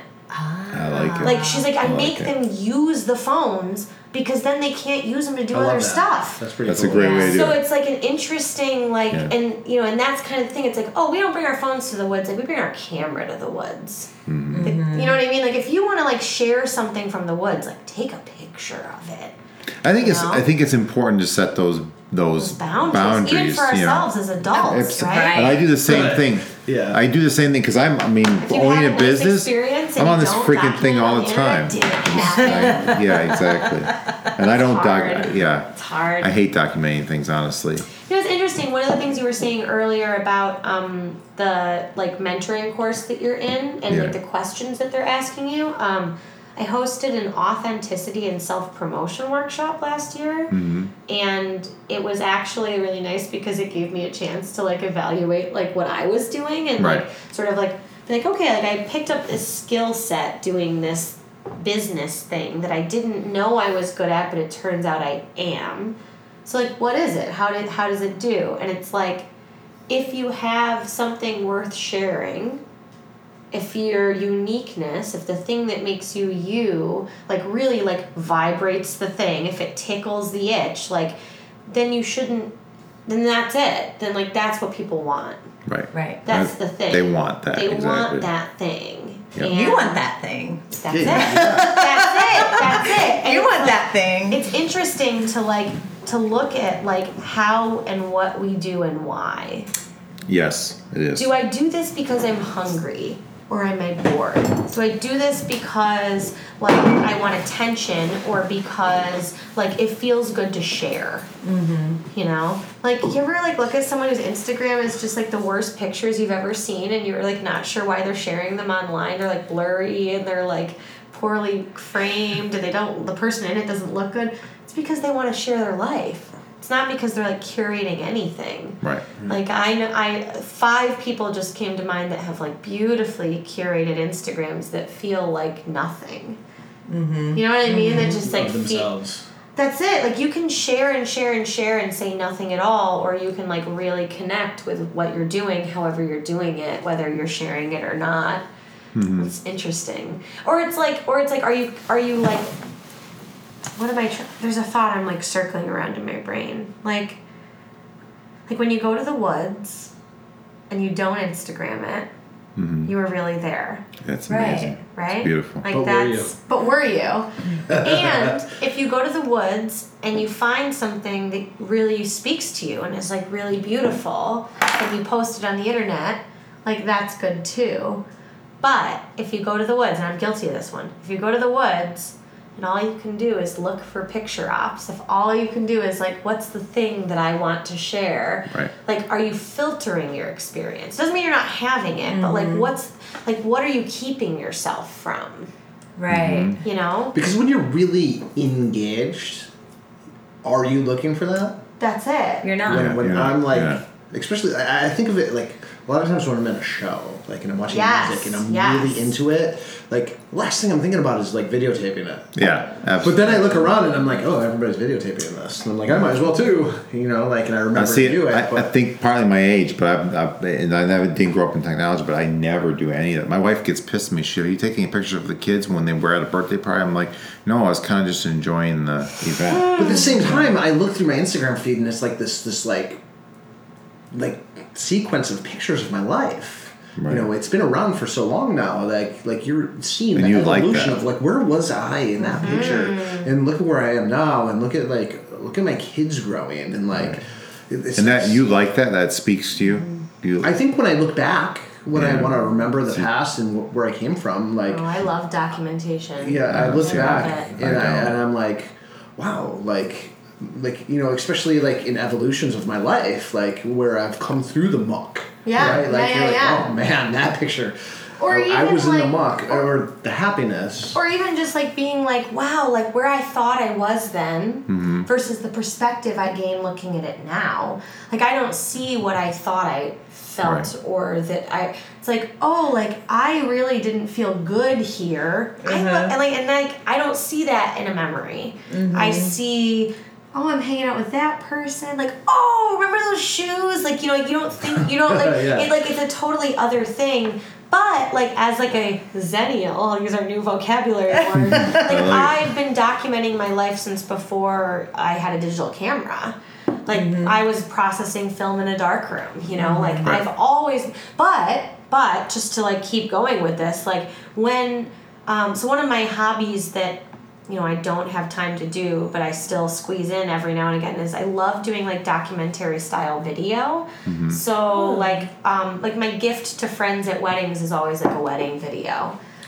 Because it's like worth a ton and I can do it and I love and I love it.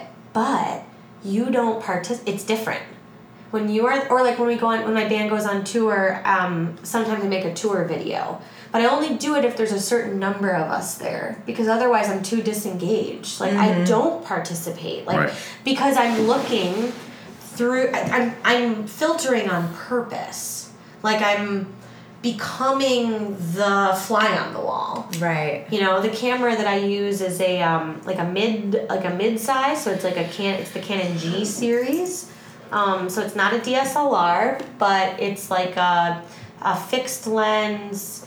You know, like it's got a full manual like setup. It's it's awesome. It shoots raw, it shoots 10, 1080p, but it's this big, Mm-hmm. you know, and it disappears. And people act diff. People don't act around it. Around this or around this, right? People respond to in a way. I, I'm sorry for we're doing a podcast. Like when people use a, No. when, when people Okay. use a DSLR, like and there's a lens and there's a flash and maybe there's like a you know whatever. Or if people use an iPhone, like there's a completely different. People perform differently, Right. Right. And like I picked a camera on purpose that like disappears, but so do I. Mm-hmm. Mm-hmm. I become the documenter, not the participant. Right. So that's like a really interesting thing is like like when do you choose to participate and when do you become like the parent with the camera?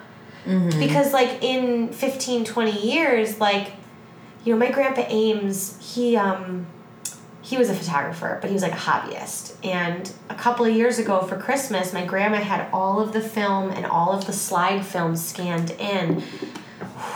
Grandpa's pictures are so cool. I would love to have a show for him someday and like make prints of them because he had an eye. And there was like it's like ooh and like it's not pictures that maybe anyone else in my family would like resonate with, but mm-hmm. it's like oh grandpa loved that kind of picture. Like oh, he frames things this way. Like mm-hmm. it's like this but grandpa was a checkout dude. He mm-hmm. like, you know what I mean? Like he he quit drinking and smoking, but just barely. You know what I mean? Like he like died died on the John. You know, like grandpa. You know, like it was like it was like it was it was a private thing, Right. Which is interesting. Like when Yeah. we It is- choose to do that or not. I think it kind of is a checkout thing to a certain extent. I, I, I like, I'm the I'm the hundred one millionth percent opposite of that. I do not. I've never cared about documenting much of anything. Do you And I always I journal every single day. Mm, that- Um, so that's, not how true. I. So you that's care about well, yeah, documenting. right. For my own, It's yeah. just a different but medium. I, I like to be pre. I always want to be present in the environment that I'm in. You know, hundred percent as much. You know, uh, and just have that conversation, have that feeling, and then move on to the next feeling, the next conversation. Very rarely do I ever want to re-feel that feeling from before. I want to be to the next feeling, to the next thing that I'm at. You know, and honestly, I think it come part of that come came out of just me being able to survive because things were so shitty Sure. all the time growing up that I never want. I was always looking for the next moment, hoping it would be a little bit better. Yeah. And and I think that that kind of just ingrained in my body and in my mind. And now that the moments are always good for the most part, they're always you know.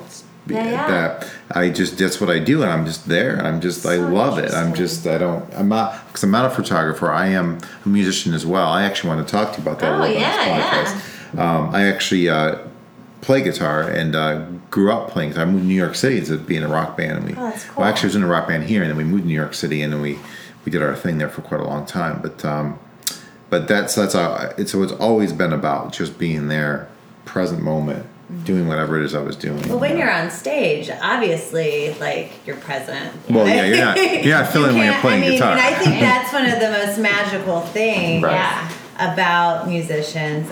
I am not one, but like just you are present. And I also feel like when you have a gift or a talent as such, time kind of stands still. Totally. And because Yeah. I was thinking about this when we went to a show the other day. Um, and I was thinking, like, the Rolling Stones are my favorite band. And I was thinking they've been playing for over 50 years. Yeah. And wild. but they're not getting carpal tunnel. Maybe their fingers hurt now and then, but I feel like there's a life force that comes when you're being creative and you have those moments of complete like creativity, you're So aligned and you're present. your unique ability, or using your unique ability. My dad's a guitar player, and um, he um, has uh, psoriasis, and it uh, he has a, a specific type that actually has been linked to cigarette smoking. Um, it's on the palms of his hands and the bottoms of his feet.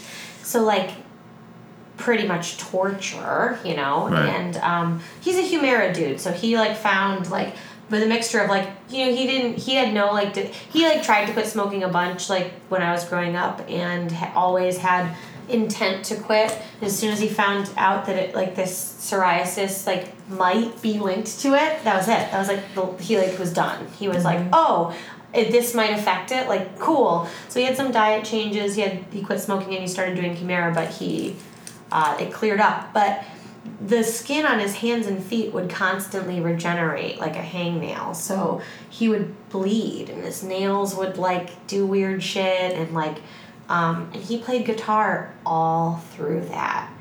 And his hands like definitely hurt. He'd bleed. He'd play. He'd literally play until his fingers bleed because he like had to play because he could you not. felt it in the moment.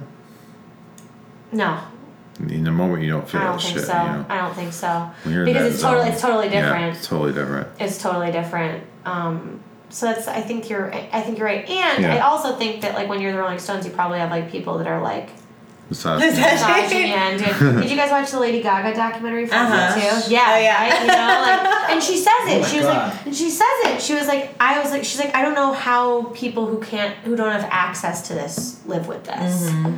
So I mean, I mean, you know, I mean, not to say that the magic of the music isn't there, but like I also think that like they probably have at least taken care of like this part, you know, Yeah. the hands and the arms and the Arms, yeah, shoulders. yeah. I have some muscular scoliosis from playing guitar.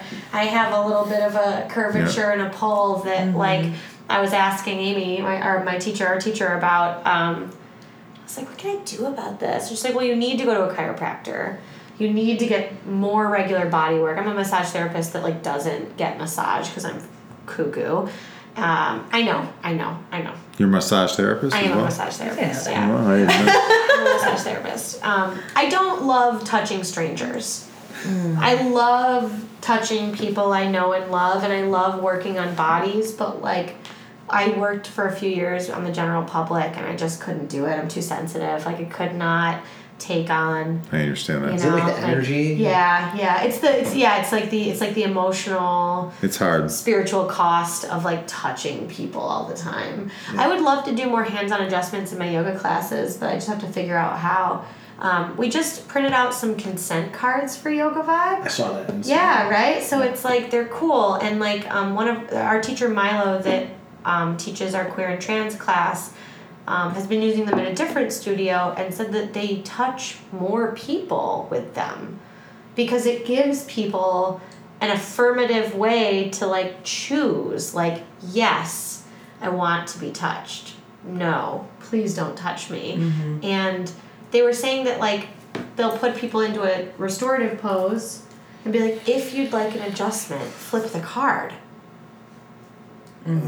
guess how many people flip it Everybody. most of them Most right people, Uh, yeah. almost everybody Most right people really want like, it, touch me just- please yeah. you haven't touched Some- me all class and like hearing them talk about it i was like oh my gosh like 1800 people came through our doors in these past two years and how many of them have i touched Mm-hmm. as a massage as like a, as like a as like a a person that does It that like yeah it's it's hard to touch people I love I, it. I I do too. I do too. you're really I gotta come it. back to it, you know? Like, uh, trauma is a really wild thing, you know, what it does to your brain and specifically, like, how it affects the way you, like, engage with the world is really interesting. For me, like Sadie and I got asked to assist a class, so we So you were. had, that's the, tou- that's the touching job. but, Mm-hmm. Yeah. she blew away. And for me, like you know, yoga classes are mostly females, and like I don't want to be that creepy guy, right? And it was really hard to figure, me, to, like, you get know, out of your like, head about it. Get out of my and, like, head. Like I'm just like, okay, I'm just giving them an assist. It's not like a sexual thing. It's Yep. nothing like I'm Yep. just like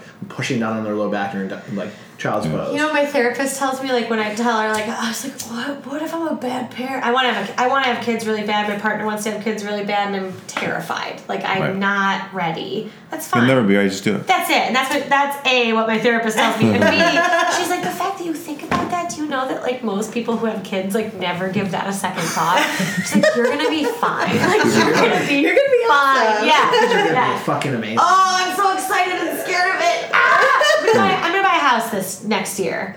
That's the plan. Right. Once I have a house, yeah, I'm buy a house because I can. I have an IUD. I can wait. You know, like I'm gonna like buy a house and fix the house up and then have some kids. That's it'll cool. be good. That's cool. Yeah, I think uh, you know. I think even in, even in Pilates, there's a lot of. I do a lot of hands-on stuff. I've always been that way though. I'm a much more of a, like a hands-on, Yeah. touchy kind If of. I can Yeah, know yeah. somebody, like it's it's a strange class where all of a sudden um, it's a bunch of strangers. Like if it's like a room full of people I've been doing it with, like I, I don't have that, but it's like it was a weird event. There was a hundred plus people, and it was like, oh.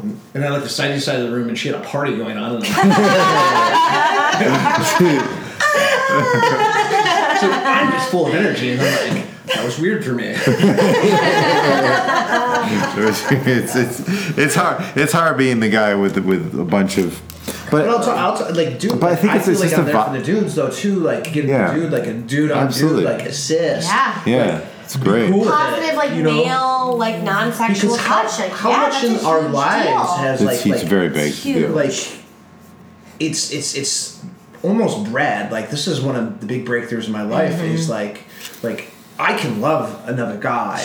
You know what I mean? Right. Like being a straight man, like and I can give you a fucking hug and like Right. like in Be that tender. like or another girl and Yeah. not Sure, be like sure. and not it be sexual. Yep. You know, like not yeah. like yoga, yoga was a big part of that for me. I'm a Scorpio. I know. Uh, if you guys are my wife's astrology my folks. wif's a Yeah. Scorpio, You know, so I'm a you know lucky couple- man. You know, a We couple know. I said to about say I'm a, I say I'm a lucky man. You say you're a lucky man anything else, she'd kill you. That's what that Scorpio no, thing that's is. not why. Because she'll do anything. That's why. Yeah, yeah. I mean, Scorpios are wild, and figuring out how to deal with that energy was like, like redheaded Irish, like Scorpio. Like I'm like I'm Oh, you're like, in trouble like Yeah. red, triple Yeah, threats, I was that's it. You know, like I really like had a lot of physical energy to get out of my body, and Oh, yeah. like figuring out how to do it in a way that wasn't harming myself or other people. And I'm a Leo too. So Oh yeah! Oh, that's a lot of that's a lot of stuff going And on. two there. Aries. Oh, two Aries. You always find each other though. I know several two Aries. Really? Yeah, because Are it's they like exhausted? yeah. Oh, like Virgo. Like I, I collect Virgos. So that's You collect Virgo. Uh, I have a lot of Virgo Virgos collector. in my life. I'm a Virgo collector. Yeah, the Scorpio Virgo thing can be very toxic and very good, depending Right. on the dynamics of the or the psychology of the people involved. But yeah, you know, like figuring out that like I liked that being physical isn't inherently bad, right? That like being sexual isn't bad, and that being physical and non-sexual is like I don't want to say better because I don't mean to like hierarchy them, but that like that like it's okay to like want to be hugged or touched or not and have it have nothing to do with anything but that. right, right. right. Or like You can- yeah. right, you know, just like I don't know, just that my body does not have to be a sexual thing or it can and that those are not things that exist in a vacuum Right. mm-hmm. that like my choice to do like right my choice to I do that. what i want with it like they inform each other and they can stay like in their own corner you know what i mean like yes. i don't know it's hard it's hard Well, it's, there, there's a lot of, and I'm, don't maybe you guys know this better than I do, but there's definitely a lot of science out there too that says just a hug in general, just not not a sexual hug, but just a hug just in a general, hug. means there, there that like changes the serotonin levels in the body, increases Totally. serotonin levels in the body, and it's it's it's amazing. You guys seen the guy on, um, I don't know whether it was originally Instagram or you you um not YouTube, but um, Facebook, maybe it was YouTube, where he was go around and give free hugs all around the world. And uh, oh i want uh, that job just goes to give in like a hug it person. makes me yeah. think of like like I think of like you know like kind of old school type relationships where like the the two head of the household didn't even like kind of interact or touch and like there was none of that and it's like what are the negative effects Yeah. of the lack of connection It's huge. physical connection oh yeah you know and it's uh, i'm a hugger too like and it just it just it feels good Yeah. you put your heart next to someone's and like you get that and it makes you smile and then you It doesn't matter whether like- it's a guy or Right. a girl or somebody you're attracted to or somebody you're not. It doesn't matter at all. No, it's, no, it's, like- it's yeah. well we live in such a confused culture like of both like extreme excess and like severe puritanism you know like it's wild like I think it's in so- Rochester, the Puritanism is like freaking. It's crazy. Frustrating. So Frustrating. it's- yeah, it, it is frustrating, and it's hard to like temper all of that. It's you know? confusing. It's really Yeah, confusing for people. It's the Madonna Especially whore people take it complex, the wrong, right? like take it the wrong way, right? Like, Or Right. Well, that's the it, thing. You know, that's right. That's the and thing. then like as a female, you're like, did I leave myself on, or was I like, or like as a guy, like was I too, You know, like I don't know. Like I feel like communication is like so elusive for so many people, and I don't think it's people. I think it's like the tools were given and the parameters were given to work inside of that like as soon as i learned about like healthy consent practices both in the yoga space in my personal life like out in the world with strangers like everything changed for me everything hmm. changed for me where it's like oh like like if i'm hearing people like speak ill of someone i care about and i don't say anything like i'm consenting to that I'm not consenting actively, but I'm like passively consenting to it. And that's not to like victim blame anyone or me or whoever, but like it's that thing where it's like, oh, like I don't have to participate in things that don't like vibe with me. Right. Like I don't have to feel obligated to go to like my shitty racist uncle's like holiday party. Right. I don't gotta go talk to that guy. Right. Like Right. you know what I mean? Like and, and to like show up and like I don't know, it's just so interesting, right? Like where it's like if I have agency over myself, like what does that really mean in the world? Mm-hmm. And if we go back to the body being political, like that's the thing where it's like for me to say yes, I want this, no, I don't. I tattoo this because I want to, not because I mean I like when people ask me why I get tattooed, I just like st- I'm like I don't even know how to have a conversation with you. Like maybe I could tell you if you really want to know, but I don't think I even know. I mm-hmm. just Still always figuring it out. I just always knew I wanted to. Like I just mm-hmm. always knew that this was something I wanted to do with my body. What do you mm-hmm. want to do with your body? Like I don't. That's like, a great question.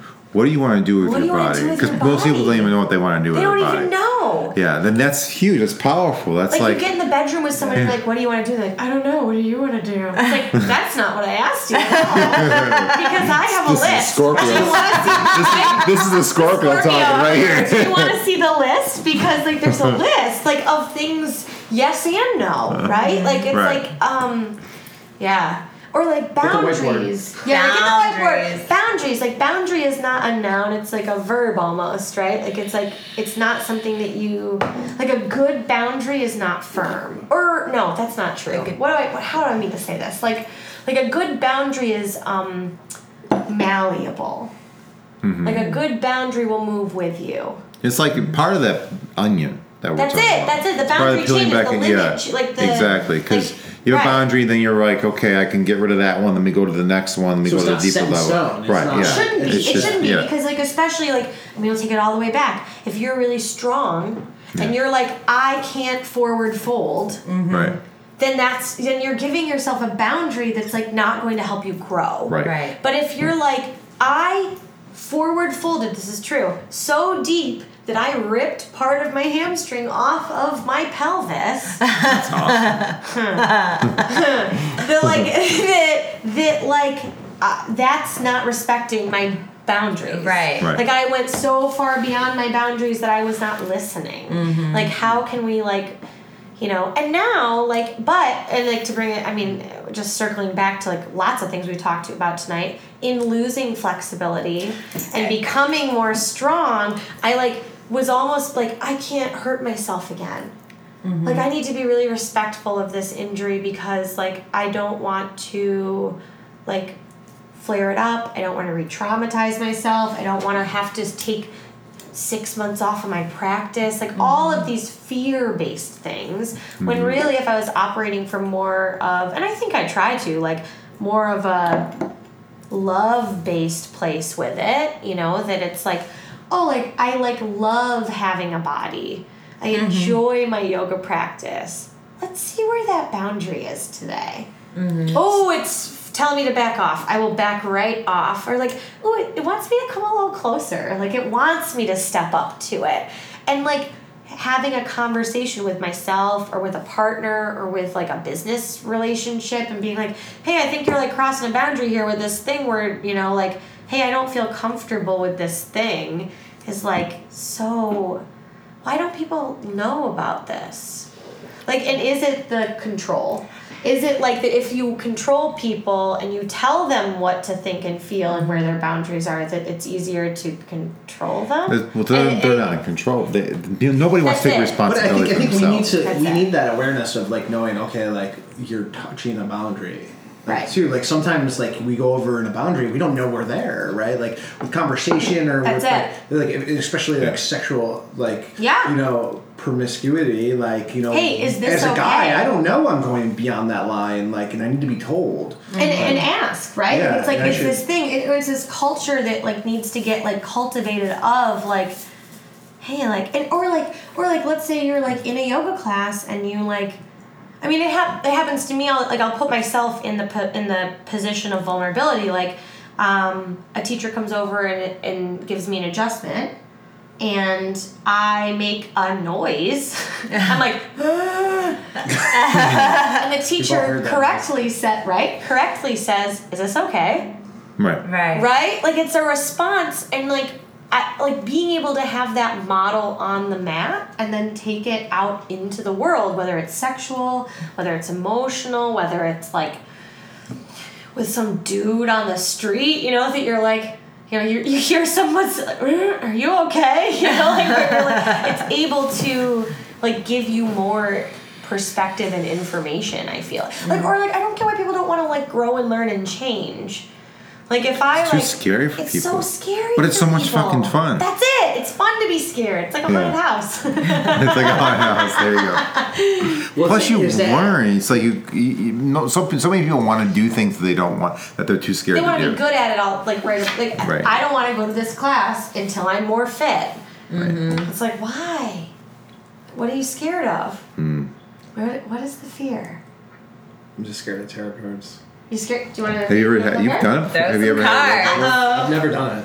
Let's let's You before we, haven't? before we before we do that before we do that let's let's sure. talk a little bit about what it means to be a witch Okay. and what what is tarot all about. Let's let's like Sure. let's get into that because I've been I've had my um, cards read. I've been I've done tarot quite a bit. This is your unique. I've had it read on me. I don't. I, I don't know how to do it, but I've had it read on me quite a bit, and that's what's helped guide me into my business actually. Oh, I love that. So I've used it as a, as a tool to allow me to make more informed decisions in my business. Exactly right. Um, so so it's been great. So tell us a little bit about. I love this stuff. You know, I, if I had more time, I would delve into it much more myself. Yeah. And um, but I, I would when I do stuff, I need to do it really be focused on. I wouldn't be able to be right now. Um, but tell us a little bit about what it means to be a witch and what that what it because it has such a negative connotation to a lot of people. You Yeah. know? So what is that? What is that all about? Um, so being a witch is all. I mean, it's it's old. It's real old, and I think that. Um, hold on, I actually know. What- I'm not gonna be able to think of it. The word witch comes from the word. I don't want to Google it. I want my brain to find it. um, shoot, I looked this. I looked this up actually not so long ago. But that you know, it comes from like old knowledge from Right. you know from Is it from um, like healers, nature and nature i mean like a wicca perspective is a little bit different i think than like a modern witch like i think that there's like there's like wicca which is like an elemental uh, spiritual practice Right. um, is like an easy way to say it that Mhm. acknowledging that the earth and the animals and the people and everything is connected i think is the way Yeah. that the first way that i would designate myself as a witch is like the acknowledgement of the wheel instead of the ladder like That's nice. right so culture so often in the east and the west has like a ladder system um, but that you know a lot of native cultures a lot of like um, pagan cultures have this like wheel mentality that like we're all connected from a center place. And um, you know i think that the ritual is part of what like makes it a thing is that there is like a prac there's a practice to it that there's um or like have you guys ever like looked into any like chaos magic stuff I have. yeah I've like read. i'm all about chaos I've done it. I've gotten into Kabbalah a little bit. yeah yeah yeah I've, so I've I've gotten into the first two um, tiers that we Sure, yeah sure. so I've studied that and then I've opened a business and obviously haven't you know been able to really get into it but I've delved into that Kabbalah? The Kabbalah is is um you could probably explain Like better than me, but it's Jewish Jewish mysticism? mysticism. So it's like the foundation Old- it's like of older than the it's Old like Testament. it's like the foundation of witches for the most part. It's like what's it's um Aleister Crowley was huge Yeah, on Crowley it, was in and the he was he was the and, chaos magic guy. He was well. He was he start yeah, and then there's there's a book called Condensed Chaos by. Philip love Hines- Aleister Philip Crowley, so- Hines. I don't think I have the, the Crowley deck with me. I have a. Crowley deck at home. It's yeah, I have one at home too. I had Trevor pick my decks. Oh. I was like, "Oh, grab me some decks." He was like, "What?" And Trevor's your is my, he your boyfriend husband. or your yeah, husband? Okay. Yeah, and uh, I was like, grab me some decks, and he was like, what? And I was like, just pick out, just. I have a drawer, I have a drawer full of tarot card decks. Um, Cool. So I think that like all of these practices that I like find myself drawn to yoga, tarot, guitar playing, that it's, Mm-hmm. all all connected. it's all intuition. Right. that it's all about like tuning into like what you this unique you this thing that you have to offer. Like you know i love talking to different people who identify as witches and like what their practice is. Like there's kitchen witches and there's garden witches and there's home witches and there's I, I someone asked me what kind of witch i am and i was like i'm a good witch. I don't know. Like i was like i actually and I think I'm a I'm a kind of a divinator. You know, I think that I have a little bit of that, like like a little a little bit of it. You know, I think I can sip the sauce, so to speak. Um, I agree. I But think the- I'm a manifesting witch. I like that. No, for sure, for sure, like a conjurer. Like, and I, I feel that way too. That like taking like something and like making something out of it. Um, and tarot's a mirror. Um, it's not a crystal ball, so like it won't tell you anything that you don't already know, which is like really good. And like I've given a reading to a friend before, who was like, "Well, I know all of this already." I was like, "I know. That's like the. po- I'm sorry. I wish I had maybe said that to you beforehand, but like you're not gonna like. You will. I mean, hindsight is twenty twenty, and like I have had readings that years later things have struck me. You know, where I'm like, that dang witch told me this 10 years ago, you know, where it's like sometimes things just wait or like, I mean, time is not linear, right? That there's this sort of wishy washiness about it that sometimes you feel the folds, I think, a little more distinctly than others. Um, but more than anything else, I think that acknowledging my connection to the world around me is part of that old world what makes a witch. Like like what lineage. And honestly like because I'm like a white yoga teacher, like I've done a lot of internal seeking about cultural appropriation versus cultural appreciation and like what parts of it are like for me is any of it for me? I, the answer is yes. Like i do feel very strongly that like there is a very distinct difference between like stealing someone's culture and like participating in it. Um, Yeah. but that like as like i mean red, red hair is like traceable to vikings. And like that my ancestors were like weirdo pagans digging in the dirt. You know what i mean? That i come from people that have done these practices and that i feel like i never felt as like a kind of secular spiritual like middle class white person. I never had like culture beyond that. I didn't have like I mean, we had our traditions, but it wasn't like, you know, I mean, I remember going to like even like Catholic friends' houses and being like, you guys do what? Like, what? Every week? Like, what? like, all the time? You know, like that, that the ritual has always been something that has like drawn me to stuff like this. And that, yeah, like that, like manifest, that like being able to like, um,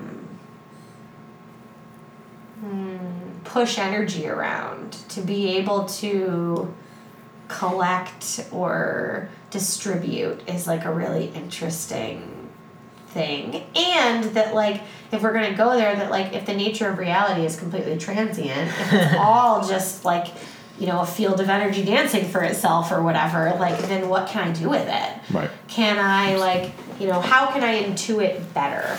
So tarot was something that like my mom, my mom always had, and actually I Tre- Trevor picked a deck that um, was a deck I had growing up. That's Oh, wow. the uh, the Motherpeace Tarot, um, which is like a total like Oh, wavy hippie naked ladies deck. Oh, that's I like naked awesome. ladies are the yeah, best. yeah, and it's like super. It's a real cool one. um, and that like this um, you know we would draw a card in the morning sure we would um, we would wake up in the morning and pull a card and guys growing up? uh-huh yeah and like she had a rune a bag of runes as well and we What would is like a rune? so runes are like um, symbols that means so they're kind of like they're like primitive tarot. So a rune is like the runes are like a series of symbols that have a concept attached to them. It's kind of like a mudra, hand gesture, um, and um, we would draw a card or we would pick a rune and we would read about it and we would talk about our feelings and do all sorts of Talk about your feelings. yeah, yeah. And we talked about our feelings almost too much growing up, you know? Like now I get with people and I'm like, let's talk about how you feel. They're like, I don't know you that well. you know, I'm like, but what that else is there to Yeah. talk about? What Yeah, else is see, there I, to talk about? I don't about? talk about my feelings. You don't I, talk about I, feelings, yeah. I, I, didn't, I wasn't brought up to talk about my feelings a lot. You know, I mean, I, Yeah. I do, I will, but like, it's not like It's my go-to. Yeah, You know? yeah. It's important. It's so I do too. And- Yeah, and Ronnie's yeah very good the- about that. and the intuition that comes from like collective symbology. Like I like feeling connected to That's a good. lineage. I think that's part of why yoga called to me. Yeah. Was because there was this like history and there were people before me that like had been drawn to this thing also. Coincidentally, the studio I practiced in in Chicago, um, the people who opened it, Jerry and um, Jerry Blyer and I'm not gonna be able to remember his name, but um, they studied with Amy under John Friend. Like they, my teacher studied with these people. Like I've been studying yoga under the same lineage the whole time and didn't know it. Like That's pretty cool. Is it a coincidence? Like no, it's not. Like you know what I mean? Like you end up like following the same circles and patterns and whatever. So I think it's Um, like a matter of like, for me, it's it's just, you feel that energy of where to go, totally, and like totally. not second guessing that. Like, Or like what do they say? Souls travel in packs. yeah. you know like you're gonna like end up with kind of the same people all the time because of You do. that, you know you really do I mean, it's funny because like meeting Sadie, like I was like, oh yeah, I'm supposed to be with you. that was what it was like when i met trevor it was Yeah. definitely like There's no uh, question about it. Trevor questioned a little bit but it was because he was 19 he was like barely 20 when i met him. And he was like scared of it. He was scared of how big of a feel it was. And like you know when i think about like what an asshole i was when i was that age like he treated me really good even though we had a rocky bumpy start. You know what i mean? Like there was like figuring it out to do. But it was like for me it's interesting like like Trevor did a bunch of dumb young stuff when we were first together, as you do, you know. And it had been things that I had experienced in other relationships. But instead of like running from it, I like think I really knew. I was like, all right, figure it out. Get back to me. That's trying- how we were too. I'm not trying to. I'm not trying to like dick around. I'm not trying to like. I'm not trying to be with someone that doesn't want to be with me. Mm-hmm. So if you want to be with me, that's cool. Figure it out. And then he was like, "I want to be with you." I was like, "I know, dummy," you know, like, and that's been it. And that's it. And that's eight years later. That's like it, you know, where it's like, oh right, like you just know sometimes. And these systems of intuition, whether it's playing music with people or it's practicing yoga or it's like learning about symbols that people relate to like um, before there was like written record of stuff people used what they called memory houses guys familiar with this i've been talking about it a lot Yeah, lately from you. From me Yeah. yeah, people would like construct a house to put things in to remember Hmm. so that you'd put a Things. yeah, and like, and they would be like, um, it would be like stream of consciousness almost, where it would be this like story that would be told visually through objects and like remembrances that would, I don't know, like, Kind of like a time capsule. Totally, yeah, like totally, like a time capsule. So the things about tarot that like connect people to, I mean, like the first thing I tell people when I teach them to read tarot is like, what do, what does it say to you? Like when you look at this, like how does it make you feel? Because that's right. Hmm. Like the thing you're looking for is already here. Like you don't have I don't have to tell you what this means because what you think it means makes sense. I have a couple of cards that I have my own meaning for that like don't I don't think I have any traditional decks with me. I think I actually have I think he picked all he picked the weird thrift store dragon deck. I have a couple of thrift store decks that always have like kind of a weird vibe to them. but this dragon deck, I was like, dragons? What? And then it's really good. It's a really nice deck. It has really good feel. It gives really like intuitive readings. But the five the five of swords is a card that I have like my own like interpretation of. And the five of swords is like Is that the Crowley? Because I have five of swords on the it's in there, yeah. So, yeah. so like just to back up a step for anyone who's not familiar with tarot that's listening is that, um, so a tarot deck traditionally is seventy eight cards. It um, it excuse me um. 22 of which are the major arcana. Um, they're numbered 0 to 21, and um, they represent the overarching themes of our life the High Priestess, the Star, the World. These are like the cards that inform the journey through the psyche. Um, the greater themes of like who we are and like what we do. And then the minor arcana are the elements. So it's cups, swords, wands, and pentacles. Um, and they uh, represent water, air, fire, and earth. And those suits deal with the like the like the current circumstance, people, places, and things that inform your like greater path. So if I drew like these three cards together, so we've got the star. Here, I'll pick a different one. The three of, well, in this deck it's discs, but the three of pentacles and the eight of swords. I mean, the first thing I would do is I would look at how the pictures relate. The first thing that's jumping out to me is that there's like bricks in two of these cards, and that there's stones around her.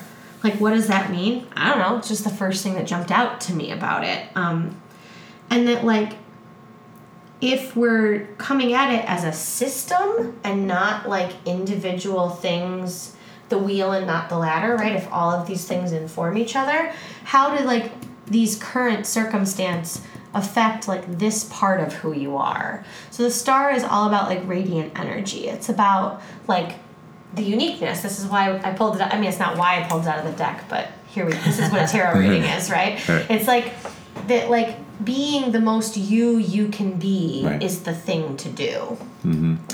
Three of Pentacles has to do with like hard work and working together. Threes in general in tarot can kind of be sometimes like a negative card and can be um or they can be like a like a like a like you know like a stool with two legs ain't gonna hold you up. You need a third leg to do it. You need hard work to get there. Um, Eight of Swords. Swords has to do with the mind. Um, Eight of Swords, if I'm not mistaken, has to do with like a perceived threat. So, like you can see that this this figure is like fencing a wall, and there's like some crows like sort of chopping like they're like they're like, what Like are you-" laughing at him. yeah they're laughing at him you know and it's kind of like why would you like fence alone You can't break through that. why would you do that alone when like look over here there's like people that like can help you with it like you don't have to like discover who you are alone you don't have to like i mean i don't know that's how i that's how i would interpret like these cards That's cool. I mean, yeah, I work with Jenna. Her name is, and she's oh, in um, Village Gate actually in the Oh, in the uh, play. What's what's the place? Mystic- Mystic. oh yeah yeah Yeah. mystic moon right is that what that- Mystic Mystic treasures. treasures Treasures, mystic yeah. treasures yeah yeah, yeah. And she, we went through a lot of that kind of stuff. It's, it's really cool. It's, it is very cool It's really powerful because a lot of it's actually already manifested itself in my life. In what she said to me. yeah You know, some it's a it- mirror they're you so know? Yeah. cool. I like how these are Mirror. circle. Aren't they cool? Yeah. This is the mini version. They make a bigger one too, and the cards they're the same cards, but they're like mm-hmm. you know a one and a half size bigger. But it's an interesting like. It's really interesting. Like I think that the the intuition, honing intuition. I'd say like the biggest practice of being a witch for me is that like I practice intuition. Mm-hmm. Mm. You know, like I practice Um, and I think the ritual. I think that like that's why I like yoga. I think that's why I like repeating things or like looking for patterns. Like like oh right, like every card I've pulled today had red in it. Like what does that mean to me? Because like it literally doesn't matter what it means to anyone else. Right. The universe gives you what you need right That's around it. you all the time. All the time. 24 7 You every just have to, second like, of every look single for day it. yeah you just have to be aware of it yeah, exactly it's it's amazing It's pretty cool. Yeah, it's fucking i love it Wow. It's pretty very good. powerful Yeah, I brought. like bring a tarot deck. I brought three. I love it. my my thing, and this is my favorite. My favorite tarot reference when people are like, "What are some books you like?" Um, Psychic Tarot by Craig Junjulas. Uh, it's it's a companion to the Aquarian Tarot, which is a deck that I also have. Um, this book is very well loved, but um, I like this book because it encourages the intuition. That it very specifically says that the whole point of this experience is like to get a better understanding of yourself and the world around you. Um, and I also think I was a little bit drawn to witchy stuff because I was a secular person. Because I didn't have like a lot of dogma and a lot of like imposed ideas about should and shouldn't. Mm-hmm. Um, in regards to like spirituality, my, my mm-hmm. mom was definitely a yes and kind of person about that stuff. Like, sure, some people believe this, some people believe that, you know, like you can believe what you want to believe. Mm-hmm. And that, like, because of that, I think I looked for it. Like, instead of just being like, well, I'm a Protestant because my dad was a Protestant because his dad was a Protestant. But before that, they were Lutheran, but they had a falling out with the da da. You know what I mean? Like, whatever the freaking boring story about that is, where it's like, or it's like, oh, like I do this thing because I've always done this thing. Like, why? You can keep doing it. Like, I don't. Mm-hmm. You like what? F- Like some people love that, you know. Like some Right. people like are like, oh, I I go to midnight mass every Christmas because I did when I was a kid, and it feels really good. It's a great reason to go. Mm-hmm. Right. Yeah. it is a great reason Not because you have to. That's it. But because it feels good. Totally. or like you ever do that with yoga where you're like, oh, I should go to class. I don't want to, but I should.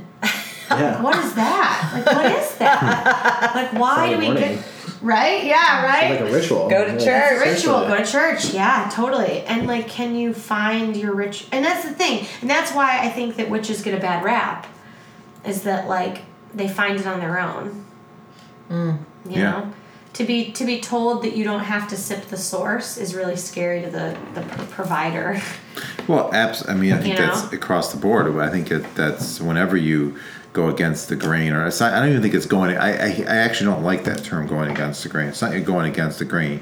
You're going with who you are, which means you're going more with the grain than anybody else possibly could even understand. No, that's it you're like You i'm know. just going with my grain right? Which is the grain that you need to be going with. You should be going with. You know, I just remember as a kid watching Wizard of Oz, Yeah.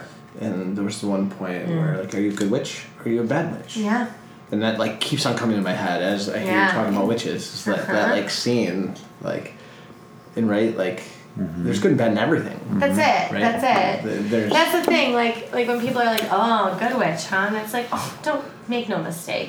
you know, like that's that's the thing about it is that like if if if like so like if we're talking about like all right, we're gonna go there. If we're gonna talk about like Shiva consciousness, anyone, right? So like so Shiva is like the like auspicious stuff of the world and the universe. It's everything. It's nothing. It's like what we were before. It's what we will We be call, after. we call that wuji, and, and wuji is what we call it in martial arts. Wuji, yeah, Yeah. the Wuji, right? Yeah. So the Shiva, the Shiva consciousness wants to experience itself in as many ways as it can. Mm-hmm. It wants to be a plant. It wants to be you. It wants to be this microphone. Um, and the way that it does that is through the Shakti, right? The Shakti is like the the sprout, is the like Shiva desires to be a plant, so Shakti makes it so. Shiva also desires to be a serial killer and that guy that just cut you off in traffic and your lover that betrayed you. Do you know what I mean? Like the, the, the, to to experience so like if the world is all within this Shiva, this like I mean if we're gonna go back through yoga even deeper into like classical yoga, like the Purusha and the Prakriti. So like in classical yoga, Purusha is the the what was the word again? Wuji. Wuji and the uh, and like the Shiva, the Purusha is like the good stuff, like the higher, most attuned consciousness, and the Purusha is like all the garbage. This is my shoulders Purusha, the table's Purusha, and it's a problem. Like classical yoga will say that like you want to escape that, you want to like get rid of it, get rid of your body, get rid of your mind. Mm-hmm. Melt into nothing. Like be like follow this regimen and this system follow these rituals and we'll take care of the rest. Like maybe you'll get there, right? Like mm-hmm. Maybe. there's like maybe one guy that they've said has done it. You know what I mean? Like maybe. But to go further up through time, right? So classical yoga and the Vedas back way back in the past, like that would be the you know beginning of that stuff. That then to get more into like the Bhagavad Gita, right? That like doing you the best is better than to do someone else perfectly.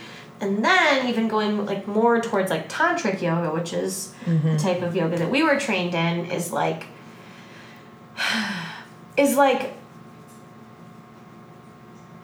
Oh, I got really distracted by my own brain. um, Love that. is like so if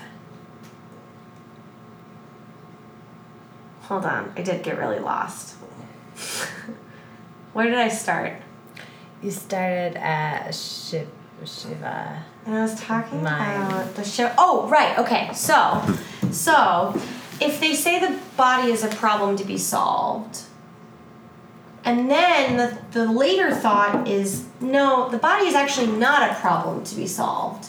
And as a matter of fact, Shiva, in this, like if you imagine the world and all the stuff around it, and Shiva's on the outside looking in, Shiva wants to be on the inside looking out. That's the Shakti. Hmm. Shiva wants, like, eyes on a fly. Shiva hmm. wants to see every perspective that it can. Hmm. So the body is not a problem to be solved, but in fact, like the way to provide this perspective. It's like a tool. It's a tool.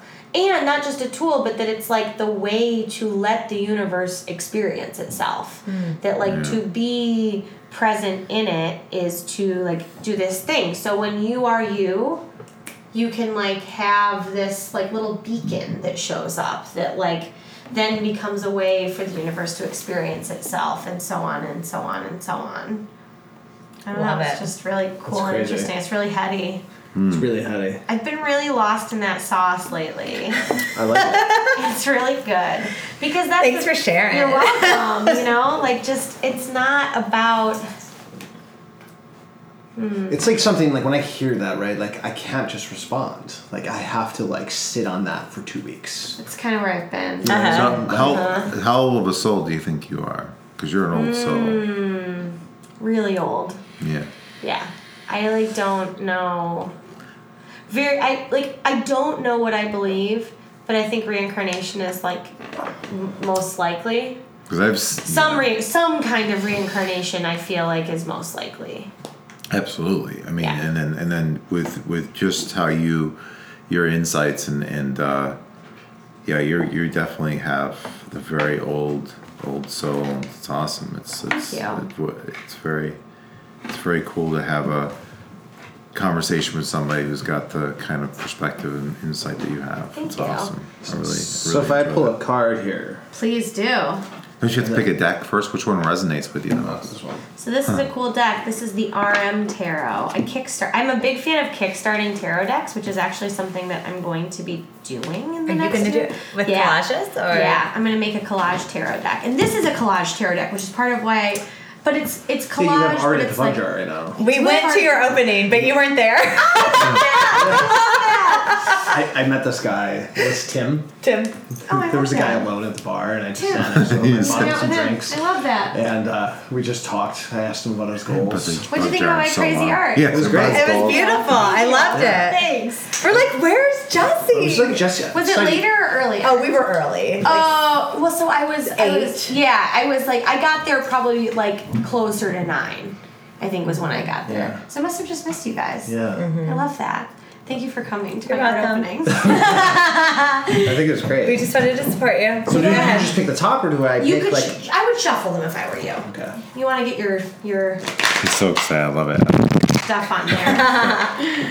um, but yeah, it's uh, yeah. So I love kickstarting decks. This was the R the RM Tarot is this guy, um, Jay Leroy, a queer man who I don't even know how I found the Kickstarter.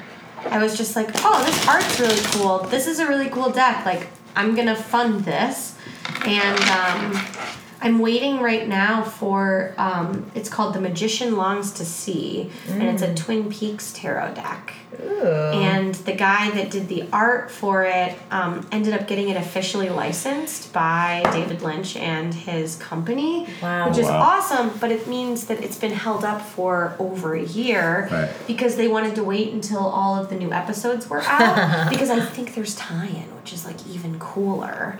Um, but I'm with Is December. there- I'm supposed to get it in that's December. out again. Oh They did the yeah. whole. They did a Twin whole Peaks? third season. Really? And it was um, it was incredible. Like talk about weird art on TV. Like I've never seen TV like that ever. Like there Never was. watched that.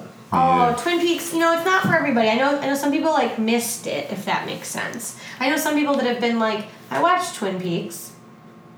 You know what I mean? Like that's like their whole. And you're like, But it's like, a cult following. yeah, I loved it. My uncle worked for what t- was it? Was it Wham or was it Fox? It, I think it was Fox. My my dad worked for local. My dad, my uncle worked for local Fox when I was a kid, and he like talk about analog childhood. He would tape TV at the TV station and would like bring it back, and he had like shelves and shelves and shelves just full of TV. So he had like The Simpsons because you could like set timers on those old like analog TV. you know what I mm-hmm. mean? Like, mm-hmm. and we had Twin Peaks, and my cousin and I would watch it, and we would like play Twin Peaks. We were definitely too young to a know what was going on in it, and b like watch it. Like, why were we watching that? Like, I, it's a young memory of like watching Twin Peaks, playing Twin Peaks, but and then like in you know, high, late high school, early college, like finding the VHS tapes and like rewatching them, and then like they, the cult following like grew and grew and grew, and man, that new series like he like messed with my my brain. I'm sure everyone else's, but there was a point during the third season where I was like, I'm gonna get answers. David Lynch is finally gonna give the people what they want. No, he's No, not. he's of not course, he's not. Like He wants you to figure it out for You yourself. should watch it. or like wonder forever. He wants you to wonder forever. Oh, it's so good. It's such a good. Oh, I love it. But anyways, um, so this deck, the kick, the arm. Uh, this is the arm tarot. The magician longs to see is the name of the Twin Peaks one. And there's another one that someone just sent me that's called the Carnival End of the World deck that I'm gonna kickstart. And then uh, my winter project is that I'm doing all 22 major arcana and making collages for and then i'm going to make a tarot guidebook that's based on my workshop. Then i'm going to do like a little zine or a little book for and then i'm going to use that to crowdfund a full deck. Sweet. because i feel like like again when we're talking about uniqueness and like what you have to offer people like i hate like bullshit like i hate like when someone's like i'm going to do this thing and like i'm way more into like like oh i can like see the art that you've already made for this thing and you're just looking for like the support to like put it into the world um and, and people want something from you Right. like people want a thing from you.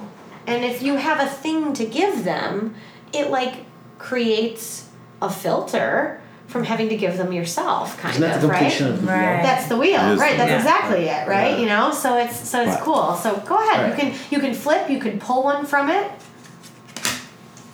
Just one, Whatever you'd like. Into it. You you want to do another one? Go for it. three. All right. Oh, you gotta flip it the other way. You could. I mean, yeah. I mean, it was reversed, but it's okay. Is this supposed to be like that? I mean, that's that's a that's a thing that some people do and some people don't. I read all cards upright in reverse. However, I like reversals for the visual element of it. Like sometimes cards will be reversed and all of the things in the pictures like point a certain way. That was me. Right? That was like yeah, that was yours. That was So yours in the let me workshop. read what I have. Yeah, go ahead. Just tell me what you see. It's the Queen of Wands, Yep. I don't even know if I can pronounce that. Hierophant. Yep. Hierophant, Hierophant. Yep, that was it. Hierophant? Yep, both. He looks wild. This is a Uh-huh. crazy deck. It sure And the is. wheel. I love it. And the Talking wheel. about wheel. That's it. You found it. It's a mirror. I just took acid again. You know, So- speaking of taking acid again, Oh. We're just gonna drop them right now. I got it. You're like, we're, do- we're dosing. We're just going in. No, We're going I, in. um, I, uh, We're the podcasts? I have this uh, Alejandro Jodorowsky Way of the Tarot, the spiritual teacher in the cards book that I've been carrying around since I bought it because I can't put it down. Do you guys know Jodorowsky? No. He's a No. filmmaker, a psychedelic filmmaker who made The Holy Mountain. You ever Yes, seen that? Nightmare I know, Elm Street? yeah. Oh. Yeah. Fucking. Cr- uh, So I didn't watch the whole thing. So but that's right. So his whole thing Yeah. is that he wants to emulate the experience of hallucinogens through film. Yeah. He El Topo, The Holy Mountain. Um, there's a really incredible documentary called um, Alejandro Jodorowsky's Dune. So before David Lynch, oh, see, it's perfect. Before David Lynch did Dune, uh, Jodorowsky wanted to, and he took Frank Herbert's book and he adapted it and made like this, you know, twelve inch thick manuscript with like full like uh, rendered ships, costumes. He had all of the people that ended up making Alien and Star Wars like on his team. And the production speaking of like control and power and free thought, like the the production house was like, "We love this idea. We're not down with this cuckoo man you've got like leading the parade. We'll make the movie. You got to get rid of the director." So if David Lynch, who's like pretty freaking interesting? David Lynch, I maybe Jodo's even crazier than David Lynch. He's I'm a- even more But maybe, there. but maybe he's not. Maybe David Lynch has Mm. figured out a way to be just as enlightened. I don't like Sure, crazy. no, no, As enlightened and be able to be like, okay, I want to get this to as many people as possible. So I'll I'll tone down the supposed cuckoo-ness That's so I can get so I can get my shit out there, there. And, and and and like kind of get into people's minds. Maybe I don't know. I, I'm just saying that that's that's how it could go to a certain extent. No. I hear you know? ya. I hear ya. Yeah. But his movies are great, and this, um, oh, here I love it. I'm getting so stickers? I love this stuff. Here you guys go. Have stickers. I have Yoga Vibe Cha- stickers in my book. Right. Child's Of course. play. Um, but yeah, so so anyway, so I have this book too. So, Queen of Wands. so tell me what you see. I see her behind all these like patterns. Uh-huh. They almost look like flags. Um, and there's a flower. Yeah. She's like kind of. She's kind of trapped. She's trapped. Okay. Yep. Yeah, like behind all the patterns. She doesn't look happy. Hmm. Like maybe she's. I don't know. The patterns are keeping her behind. Keep going. Keep going. Just with that one? Yeah, any, any. Keep going. Oh. Like keep. Yeah, just keep going. Yeah, I don't know. Yeah, I mean, she's wearing a red dress. Mm-hmm. Um, dark hair. Hmm. This is Wands, Queen of Wands. Mm-hmm. I don't know. I know that this guy seems wild. Yeah. Keep going. Keep going. He's the. How do you say his name? Hierophant, Hierophant, Hierophant? on how, where you're from. I mean, he's got wild wing eyes, but almost looks like they're separate from his body. And then there's shapes and colors flying out of his brain, or his third eye. Yep. Um,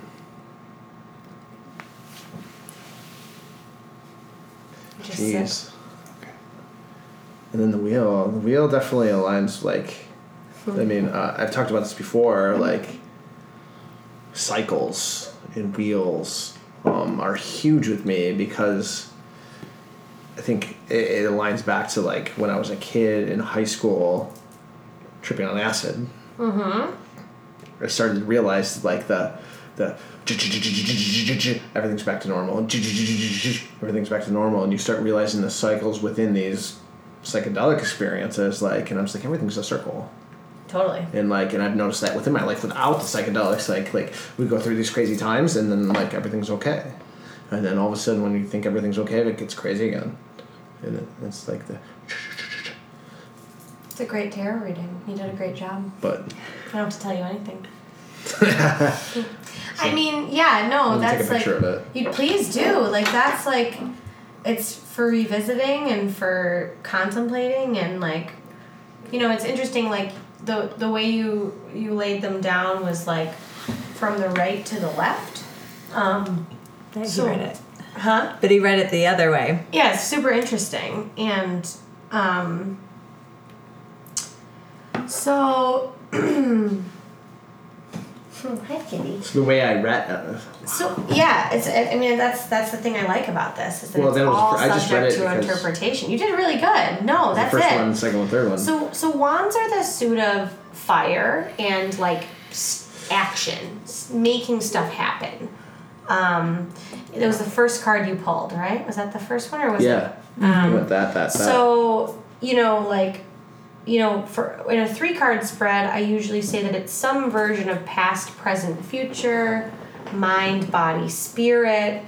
Um, what are some other three cards? Anyways, I mean, just that like this in the past, feeling like maybe held back by parameters, limits. Um, oh you're speaking to me you know that like the, and and that within so like you've got two major arcana and one minor arcana the major arcana are like the bigger picture things he's like letting it go there. Letting it go and being able to channel Spin it the wheel. to spin the wheel. Yeah totally.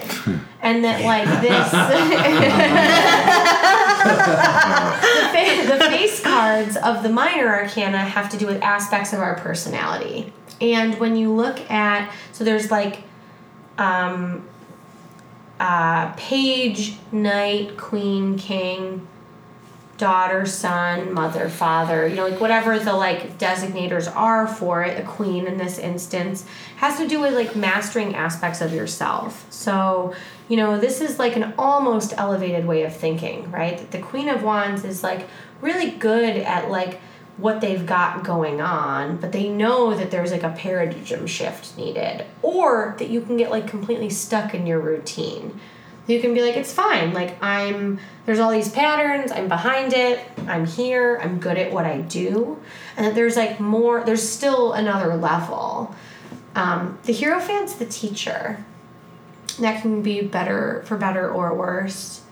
Sometimes the Hierophant can be like tradition, religion, routine, repetition, and sometimes it can be that third eye, that like, I mean, like that chakral, like, yeah it's It's almost like the it's upper almost like it has that's it, right?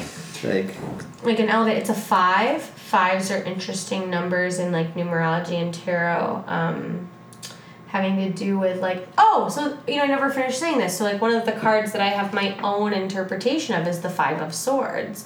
That image is traditionally um, it's like people on a boat and they're going across water and like one of the figures has like a hood on and there's these swords in the boat these swords sticking out of the boat and like the way I interpret this card, and it's only like my interpretation of it, but it happens to align with like what this card is about, but it's like if you're in a boat full of swords and you pull them out while you're in the middle of the lake, like what's gonna happen? You're gonna drown. You're gonna drown. Like you can't you can't pull the swords out all the time. You have to like get to the other side. When you get to the other mm. side, when you get to the shore, pull the swords out. Repair your boat. Like don't ride around in a boat full of swords. It's not good for you. but that if you were to preemptively like rip the band-aid off of this wound, pull the swords out. So I think five so fives call to me like in this instance where it's like knowing a time and place to spin the wheel like what's going to happen when you do you know? Um, the inverse of the wheel is sometimes i think like maybe what's keeping this figure behind the pattern. Because it's upside down. Yeah that like inverse here we'll, we'll, we'll refer to uh, psychic tarot my favorite reference. Um, so all these these these these cards that we pull they're like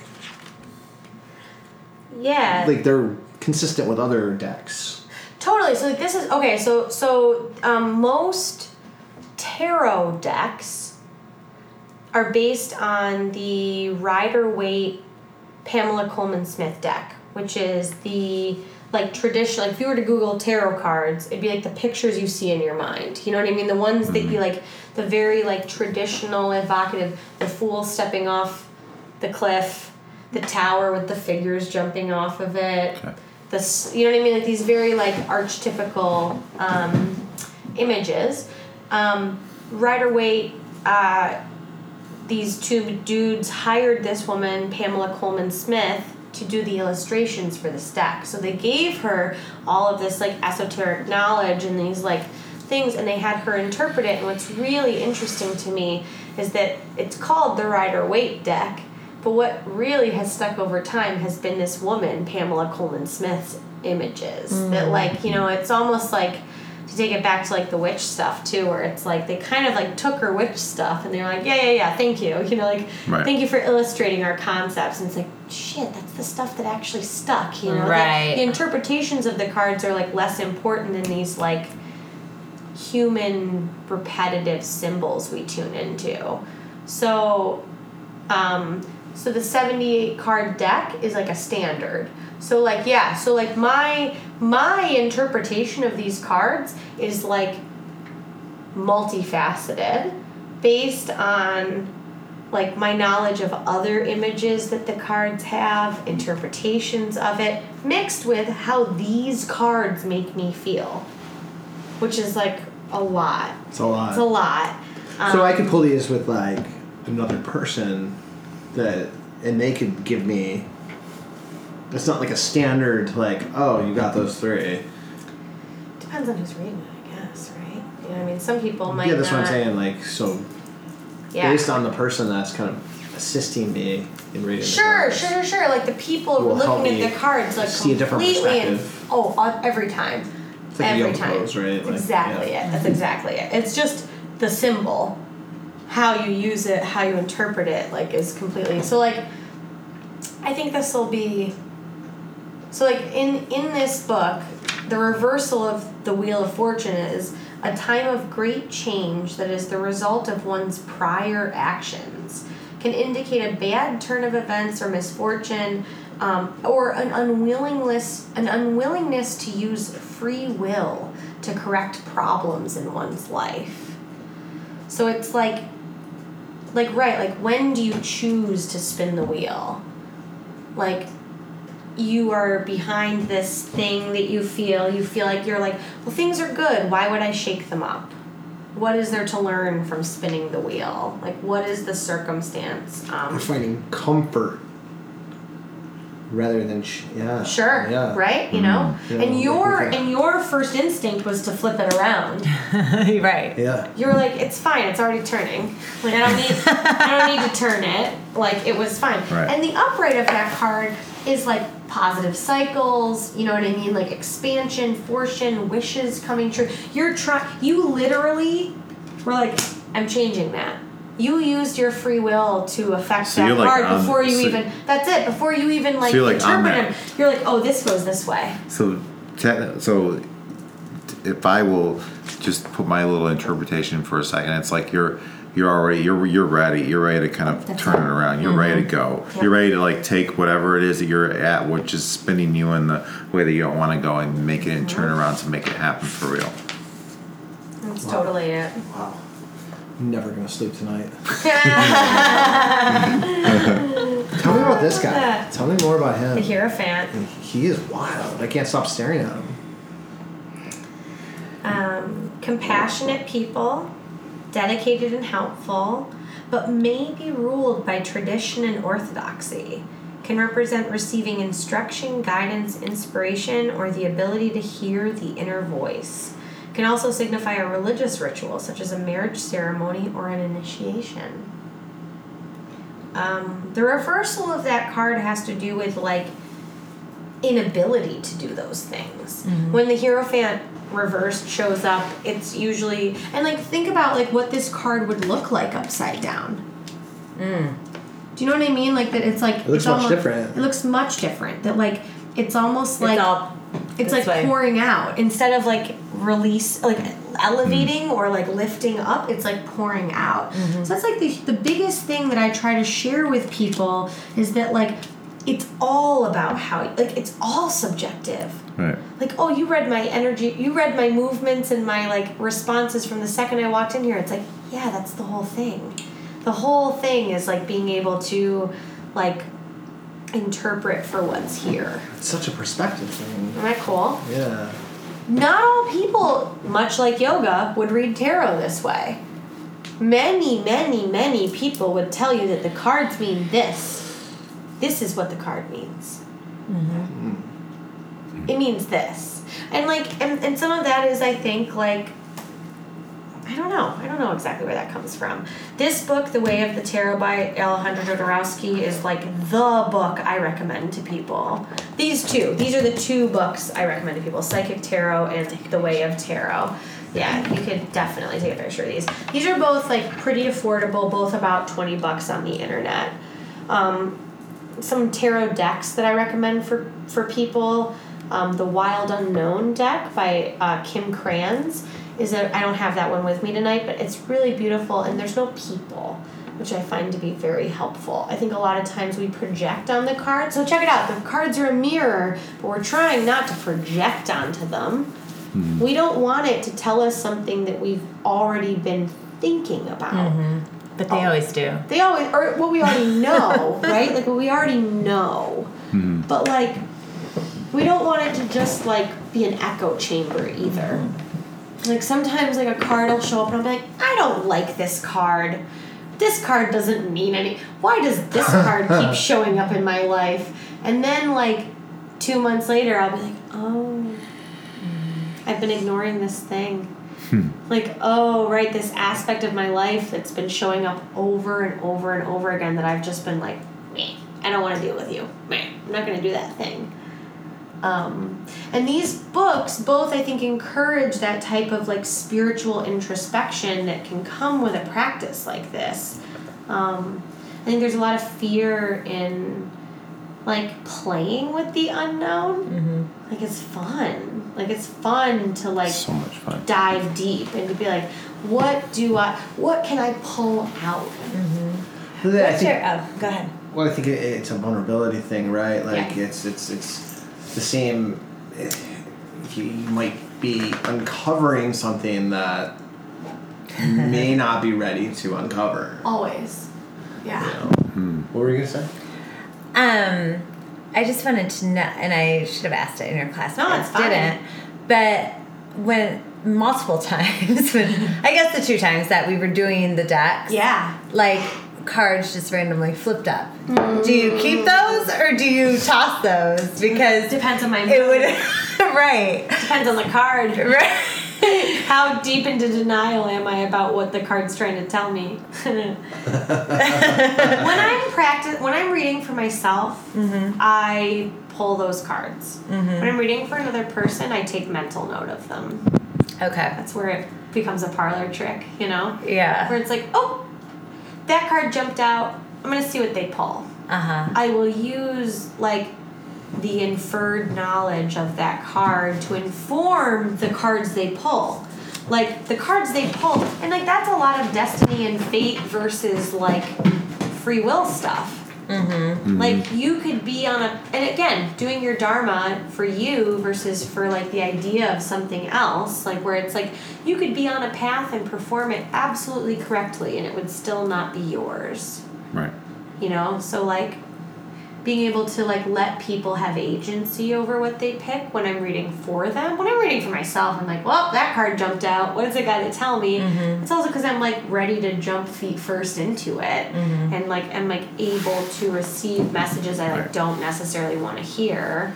But that like right if i was reading for you and one of those cards happened i might even ask you like does this resonate for you did i drop the card did you drop the card or did it mm-hmm. jump you know like Right. is this one looking for it i mean the wheel definitely like pulled itself out you know we were talking about it That- i think that happens all the time All the all time. the time yeah It's really cool. I could, I mean, like That's I, crazy. I don't want to do it right Yeah. now because like I don't want to like fail. But I've definitely conjured cards out of a deck before.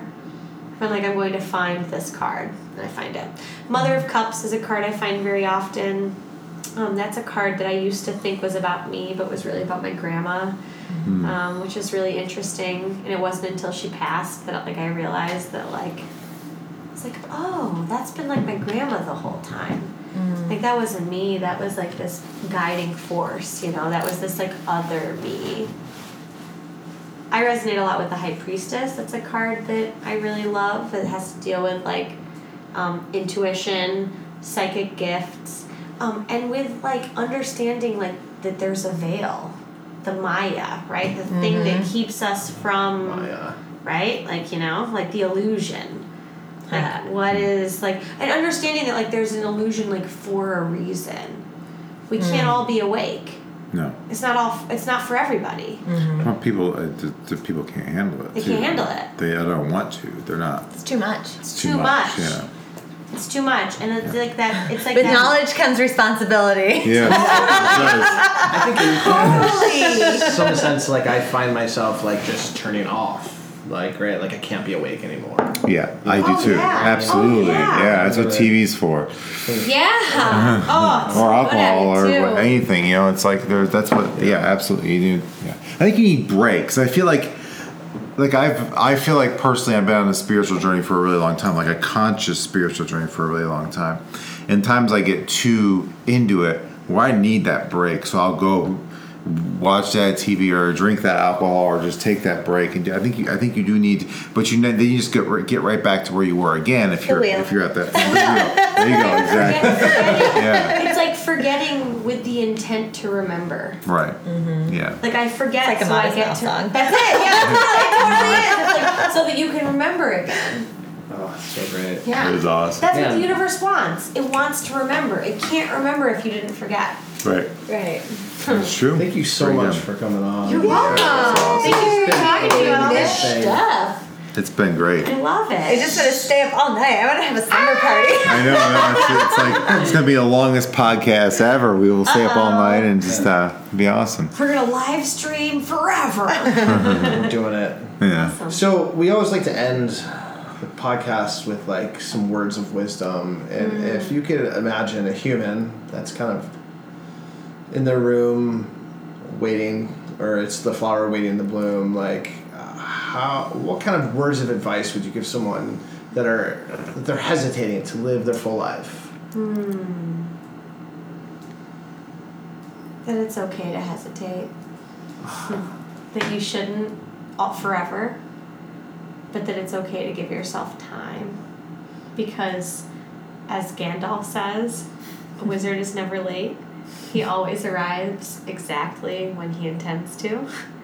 That like you Just getting goosebumps. that you are you, that like your process is correct, that you don't have to force it or push it, but that you should be looking for those boundaries. You should be like noticing when you feel too safe, when you feel like things are just fine the way they are, and that you should like trust that that if your if your gut is telling you to wait, you should wait, and if your gut is telling you to go, you should go. I like that. Yeah. Nice. That's what I got. And where can everybody find? Where can everybody find you if they want to come to your yoga class? What's your website? Where are you located? Emails? Yeah, whatever can, it is. You can find me. Um, my yoga studio is Yoga Vibe, yogavibe585.com. Um, my web, my personal website is goodwitchyoga.com. Uh, my band, my band website is greendreams.com.com. So it's like green dreams, D O T C O M dot com. I love it. Um, you can follow that. You can find us. Um, and you know my email and my Instagram are all Good Witch Yoga at Gmail, Instagram, Twitter. I don't really. T- I wish I tweeted. I I have don't. I don't tweet. I missed that one. I try. I have it. I just don't know how to use it.